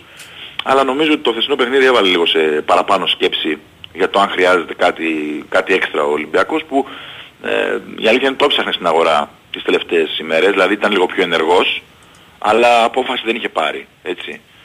Ε, άλλο ένα κομβικό σημείο που θέλω να επισημάνω είναι το ότι ο Ολυμπιακός αν είχε ένα καλό διάστημα όπως είπα πριν είναι στη δεύτερη περίοδο το δεύτερο φάουλ του Γκος όμως και νομίζω έτσι θα μου πεις μεταξύ των προφήτες γινόμαστε, αλλά έτσι έχω την αίσθηση. Η, η βιαστική απόφαση του Μπαρτζόκα να τον αποσύρει φοβούμενος στο τρίτο φάουλ άλλαξε λίγο τη ροή. Δηλαδή θεωρώ ότι ο Ολυμπιακός είχε χτίσει ένα καλό momentum εκεί. Μμμ. Είχε βάλει και το γήπεδο στην εξίσωση. Ο Παναθηναϊκός ήταν πολύ άστοχος στο πρώτο, δεκα... στο πρώτο ημίχρονο. Θα μπορούσε αν είχε κρατήσει τον Γκος λίγο παραπάνω να, να έπαιρνε μια καλύτερη διαφορά από αυτό το συν 3 που πήγαν οι ομάδες στα αποδητήρια. Αλλά εντάξει αυτά είναι... Συμφωνώ και εγώ, είναι μια, εκεί είναι μια στιγμή που μετά αποδεικνύεται καθοριστική. Ναι. Έτσι. Το δεύτερο φάουλ του Γκος. Εντάξει, ξαναλέω, πα- δεν γίνεται να. Ο Ολυμπιακός είναι λογικό να έχει αυτές τις μεταπτώσεις. Ε, είναι πολύ κοντό το rotation. Είναι ουσιαστικά πάλι 8 παίχτες εχθές. Δεν έπαιξε καθόλου ο Λούτζης. Ε, ο Πάπας και ο Ζανούλης δεν είναι για αυτά τα παιχνίδια, έτσι είναι δεδομένο.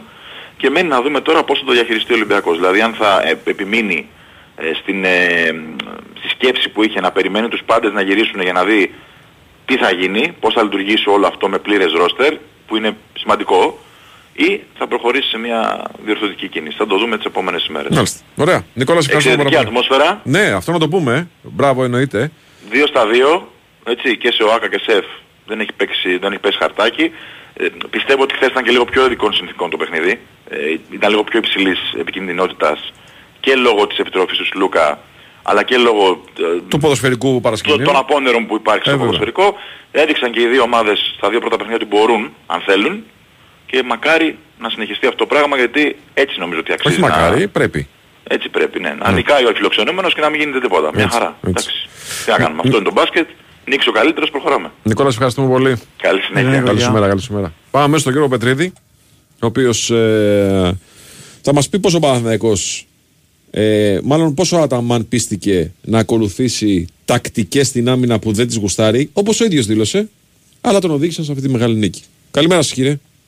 Καλημέρα, καλημέρα, καλημέρα. Γεια σου Γιώργο, τι έγινε; Πώς είμαστε; Εσύ πώς είσαι; Πήγε στο Καλά, Άκα; καλά, εντάξει. Πήγες στο Άκα Βγαίνω χθες πρώτη μετά; φορά. Πηγαίνω πιο ευδιάστητος μετά από... δεν Να ξέρω σου πω, πόσα πήγε στο χρόνια. ΑΚΑ χθες μετά. Στην Ναι, υποδοχή; ναι, χαμός. Πόσο κόσμος είχε; Ε, 1500 άτομα Μμ. σίγουρα. Μάλιστα. Ο Μπουγάμος και χαρά. Εντάξει. Ο Πετρίδης Όχι, πρώτος. Για τον Γιώργο. Ναι. Ε, Έπρεπε να καλύψει το ρεπορτάζ. ρε φίλε. Σωστό, Κάτσε. ναι. Δηλαδή, συγγνώμη. Σωστό. Είναι ρεπορτ και δεν θα πάει να καλύψει το ρεπορτάζ. Είχε 8 σελίδες εφημερίδας να γράψει. Ε, Είδε- Είδες εσύ ρητάσου αχαριστία δηλαδή. είδες, δηλαδή. Τι να πω τώρα. Λοιπόν, για πες τώρα, τι γίνεται; Ε, ναι, τώρα για αυτό που είπε ο Βάιος για την άμυνα, κοίταξε, Βάη, δεν είμαι και ε, πολύ σίγουρος ότι μ, δεν το ήθελε αυτό ο Άταμα. Το ίδιο το Δηλαδή, δηλώνει. Λέει μετά το τέλος του μάτς ότι κάναμε πολύ τακτική στην άμυνα, κάτι που δεν μ' αρέσει. Αλλά λέει σήμερα πρέπει να το κάνουμε και μας βγήκε σε καλό. Με αυτό λέω ότι ε, εφόσον ήθελε να πάρει την νίκη σε ένα τέτοιο παιχνίδι, δεν θα έπρεπε να το κάνει. Αυτό εννοώ. Ναι, ναι. Ε, και ίσα ίσα νομίζω ότι σε τακτικό επίπεδο ο Αταμάν χτες ε, ήταν, ε, δηλαδή άγγιξε το τέλειο. Το κοτσάζιμά του ήταν εξαιρετικό ε, σε όλο το παιχνίδι και, προ, και πριν προφανώς, έτσι ήταν πολύ διαβασμένος ο Παναθηναϊκός. Φάνηκε από το πρώτο, από το πρώτο λεπτό, από τις πρώτες κατοχές ότι ε, έχει επιβάλει, θα επιβάλει τέλος πάντων το δικό του ρυθμό, θα προσπαθήσει να το επιβάλει ε, και τα κατάφερε νομίζω μέχρι το, από την αρχή μέχρι το τέλος του αγώνα. Ε, εντάξει, έχει έναν α, απίθανο Μίτογλου χτες. Α, Ο Μίτογλου ήταν ώρες ώρες, ήταν παντού, δηλαδή γυρνούσες το κεφάλι σου μέσα στο μάτι και τον έβλεπες παντού, σε άμυνα, σε επίθεση, ε, σε όλα τα μήκη και πλάτη του γηπέδου. Ε, ήταν, ήταν συγκλονιστικός και νομίζω ότι η πιο έτσι, η ωραία στιγμή ήταν ε, το κλάμα του μετά στα αποδητήρια. Ναι, φίλε, τέτοια ένταση. Έβγαλε μεγάλη ένταση. Τρομερή ένταση. Ναι, ναι, ναι. Έτσι, 32 λεπτά σε αυτό το επίπεδο να χτυπιέσαι με το Φάλ και τον Μιλωτίνοφ, να έχεις την ηρεμία να σκοράρεις, να έχεις τέσσερις τάπες, να έχεις πηδήξεις 30 φορές για rebound. Να έχεις βάλει τόσους πόντους. Ε, δε, τρομερή Τρίποντα. ένταση. Δεν υπάρχει. Απ' όλα. Και ένα παιδί που έχει να παίξει δύο χρόνια μπάσκετ, έτσι. Έτσι ακριβώς. Ε, ναι, ήταν η ηγετική παρουσία του και είδαμε ότι πόσο πολύ το λέγαμε το προηγούμενο διάστημα, πόσο πολύ έχει βελτιωθεί, πόσο πολλά πράγματα έχει βάλει στο παιχνίδι του σε σχέση με αυτόν τον πίτο που ξέραμε πριν από δύο χρόνια, έτσι. Ε, από εκεί πέρα, ε, στο, για να πιστέψω στο προηγούμενο που είπαμε για την άμυνα, ε, θεωρώ ότι έχει διαβάσει πάρα πολύ καλά το κομμάτι που λέγαμε χθες το πρωί ότι θα πρέπει να περιορίσει ο Παναθηναϊκός την πολύ καλύτερη κυκλοφορία της μπάλας του Ολυμπιακού. Ε, το κατάφερε, έκοψε τις εργασίες ψηλών κοντών, έκοψε ε, ε, αυτές τις ε, από μέσα προς τα έξω ε, φάσεις που βγάζει ο Ολυμπιακός. Δεν επέτρεψε, ε, νομίζω σε καμία στιγμή το άνοιξε, ένα κομμάτι ε, στη δεύτερη περίοδο που ξέφυγε με 9 πόντους ο Ολυμπιακός, δεν δεν το επέτρεψε καθόλου ε, να έχει ε, το δικό του τέμπου τέλος πάντων στο μάτς. Ε, και φυσικά ε, από τη στιγμή που έφτιαξε αυτό το τείχος με Χουάντσο, Μίτογλου και Λεσόρ ε, προς το τέλος του αγώνα, εκεί νομίζω ήταν ε, το καθοριστικό σημείο, κλείδωσε τελείως τη- το μάτς εκεί ο Παναθηναϊκός. Ε, δεν άφησε καθόλου τον Ολυμπιακό να πάρει ανάσα. Ε, μ, θετικό, θετική παρουσία α, του Χουάντσο και του Γκάι, θετικές παρουσίες και των δύο συγκεκριμένων παιδιών. Ε, έδειξαν χθες ότι έχουν πράγματα να δώσουν. Ε, λέγαμε τις προηγούμενες ημέρες ότι περιμένουμε να δούμε ένα καλύτερο πρόσωπο από τον Ισπανό. Χθες νομίζω ήταν πάρα πολύ ουσιαστικός και ειδικά στο κομμάτι, αυτό που έλεγα νωρίτερα, για την άμυνα όπου όταν έπεσε πάνω στον ε, Γκος τον περιόρισε ε, και τον έσβησε επί της ουσίας. Ε, και λέω για τον Γκος γιατί ήταν ο μοναδικός παίκτης του Ολυμπιακού που προσπαθούσε τέλος πάντων με κάποιο τρόπο ε, να, να ανοίξει την άμυνα του Παναθηναϊκού. Ε, ο Γκάι ε, και στις εκτελέσεις και στην άμυνα πάνω στο Walkup ήταν ε, εξαιρετικός. Ε, αλλά νομίζω γενικότερα όλοι οι παίκτες του Ξέρεις που Παναθηναϊκού το έκαναν καταλαβαίνεις κομμάτι αυτό; Ξέρεις πού το καταλαβαίνεις αυτό, Γιώργο; Το καταλαβαίνεις στο 1 και 30 του Καλαϊτζάκη. Που συνήθως ο Καλαϊτζάκης ο Αταμάν τον ρίχνει μέσα στο γήπεδο για να εξουθενώσει τον αντίπαλο ε, playmaker. Χθες δεν χρειάστηκε γιατί αυτή τη δουλειά την κάνανε οι γκαρντ του Παναθηναϊκού. Μέχρι και ο Σλούκας χθες Ναι. έπαιζε άμυνα. Που Ναι, το, ναι, λέω, με τα το χέρια λέω στην έτσι γιατί άμυνα, δεν είναι ρε σωστό. παιδί μου το ατού του το μεγάλο, έτσι. Μμμ. Ναι, ο Σλούκας αν εξαιρέσουμε το κομμάτι των, των εκτελέσεων που ήταν λίγο... ε, το λέγαμε χθες το πρωί, τώρα, βάστε ότι... Ήθελε, ήθελε να βάλει μεγάλα Εντάξει, ρε σουτ. παιδιά, κα- σε κάποια Ναι. μας θα μπουν τα σου, κάποια δεν θα μπουν. Η Εντάξει, ρε ουσία παιδί είναι μου, ότι δημιουργικά όμως ήταν πολύ καλός. Ναι, ναι. Βοήθησε Και πάρα δημιουργικά πολύ. και στην άμυνα, ε, το, το Βέβαια. θυμάσαι που λέω έτσι, ε, Τάσο, Ναι. Και στην άμυνα δηλαδή τον έβλεπες έβαζε τα χέρια του, πίεζε το κορμί του, ε, ήταν, ήταν πολύ πολύ καλός και ο Σλούκας. Ναι. Ε, νομίζω αν δεν κάνουμε και κάποιο λάθος είχε και το μεγαλύτερο συν πλην, ε, ενώ δηλαδή με όσους ε, παίκτες ε, αγωνίστηκαν ε, και από Παναθηναϊκό και από Ολυμπιακό, από Ολυμπιακό ε, εκείνη την ώρα που ήταν στο ματς. δηλαδή. Ακριβώς. Έχει Στην 18 πόντους. ο Σλούκας. Ναι, ναι, ναι. Ε, 16 ο Λεσόρ, ο ο Μίτογλου που είναι στην δεύτερη, και στη, τρίτη- στη δεύτερη θέση και 11 ο Χουάντσο. Ε, και αυτό έχει μια εξήγηση ότι σε αρκετές περιπτώσεις ο Αταμάτων έκανε και ε, έκανε και αλλαγές handball, έτσι, στην περίπτωσή του. Αλλά ήταν, ήταν θετικός πάρα πολύ το Σλούκας ε, στο μάτς. Και ο Λεσόρ εντάξει ε, βοήθησε πάρα πολύ. Γενικότερα νομίζω ο Παναγικός σε όλες τις θέσεις, σε όλα τα μ, ματσαρίσματα ε, πήγε κερδισμένος χθες και έχει κερδίσει με επιβλητικό τρόπο, δηλαδή δεν είναι ότι το έκλεψε το μάτς, έτσι. Έχει περιορίσει τον Ολυμπιακό, τον έχει σβήσει επί της ουσίας. Ε, εντάξει, επιθετικά ακόμα θέλει πράγματα να διορθώσει, θέλει πράγματα να βελτιώσει, το έχουμε πει πολλές φορές, δεν είναι εύκολο από τη μια στιγμή στην άλλη μια νέα ομάδα α, να τη δεις να πιάνει να φτάνει στο 100% από τον πρώτο μήνα. Αλλά σίγουρα με αυτή τη νίκη ε, κερδίζει πολύτιμο χρόνο, κερδίζει τρομερή αυτοεπίθεση, ε, παίρνει πολύ ψυχολογία η ομάδα, δηλαδή και χθες το βράδυ στο ΆΚΑ αυτό ένιωθες ε, στην περιραίουσα ατμόσφαιρα, ότι τώρα μπορούμε λιγάκι να ηρεμήσουμε, να δουλέψουμε με μεγαλύτερη ηρεμία ε, και να κάνουμε και άλλα πράγματα ε, από αυτά που θέλουμε να δείξουμε μέσα στη σεζόν. Με τις μεταγραφές τι γίνεται; Ε, νομίζω ότι ε, μέσα στις επόμενες ημέρες, ίσως και ώρες θα έχουμε νεότερα. Ε, είναι... Παίκτη στο 2-3. Παίχτη γενικότερα στο 2 που ανάλογα τώρα θα δούμε με, μπορεί να κατεβαίνει και στον Άσο. Ναι. Ε, κοίταξε Τάσο χθες με την παρουσία του Χουάντσο στο 3, Ναι. Αυτό που έλεγα πριν, δηλαδή εκείνο το διάστημα που παίξει στο 3 ο Χουάντσο, το βγήκε πάρα πολύ Παναγικού. Δεν ξέρω κατά πόσο ο Παναγικός τώρα θα βγει στην αγορά να πάρει και 3. Άρα θα Παρότι πάρει υπάρχει παίκτη, θέμα. άρα θα παίκτη, παίκτης στο 2 ο Παναθηναϊκός μπορεί να παίξει και άσο που φαντάζομαι θα είναι σουτέρ κατά κύριο λόγο, ε. Θα τα βάζει. Ναι, ναι, καλός σκόρερ, καλός σκόρερ γενικότερα και, και δημιουργός. Ναι. Να, πώς να το πω τώρα, να πάρει λίγο την μπάλα από τα χέρια του Σλούκα, να του δώσει τέλος πάντων περισσότερες βοήθειες. Ναι, ναι, ναι. Έτσι, γιατί βλέπω ότι ο Βιλντόσα ε, δεν έχει αποδώσει τα αναμενόμενα. Ναι. Έτσι. Ε, ε, χ- χτες η απουσία του Βιλντόσα, δεν ξέρω αν κα- κανένα ακούγεται άσχημα αυτό, ε, λειτουργήσε ευεργετικά για τον Παναθηναϊκό, έτσι, γιατί δεν είχε ε, κάποιον παίκτη που να ε, παρασύρεται πολύ και Να δεν θέλω ρισκάρει πολύ με το ρυθμό να του, ρισκάρει, να ναι, ρισκάρει ναι. με τις πάσες του. Να... Ναι, ναι, αυτό, αυτό, αυτό. Ήταν όλοι απόλυτα συγκεντρωμένοι, ήταν δηλαδή 40 λεπτά όλοι συγκεντρωμένοι. Ναι. Και δεν και τυχαίο ότι ε, για παράδειγμα πάλι ο Γκραντ έπαιξε 32 νομίζω λεπτά.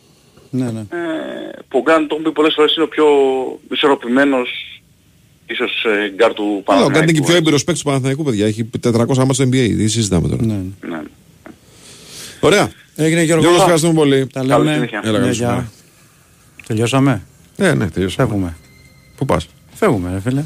Λοιπόν, ήταν ο Τάσος Οικολογιάννη. Ήταν ο Βάης Τσούτσικας. Ήταν ο Κυριάκος Σταθερόπουλο στη δεύτερη ώρα της εκπομπής. Στην πρώτη ώρα ήταν ο Πάνος Ρήλο. Ο Σωτήρης Ταμπάκο στην οργάνωση παραγωγής εκπομπής. Ακολουθεί δελτίο ειδήσεων και μετά Αντώνης Πανούτσος, Αντώνης Καρπετόπουλος. Γεια σας.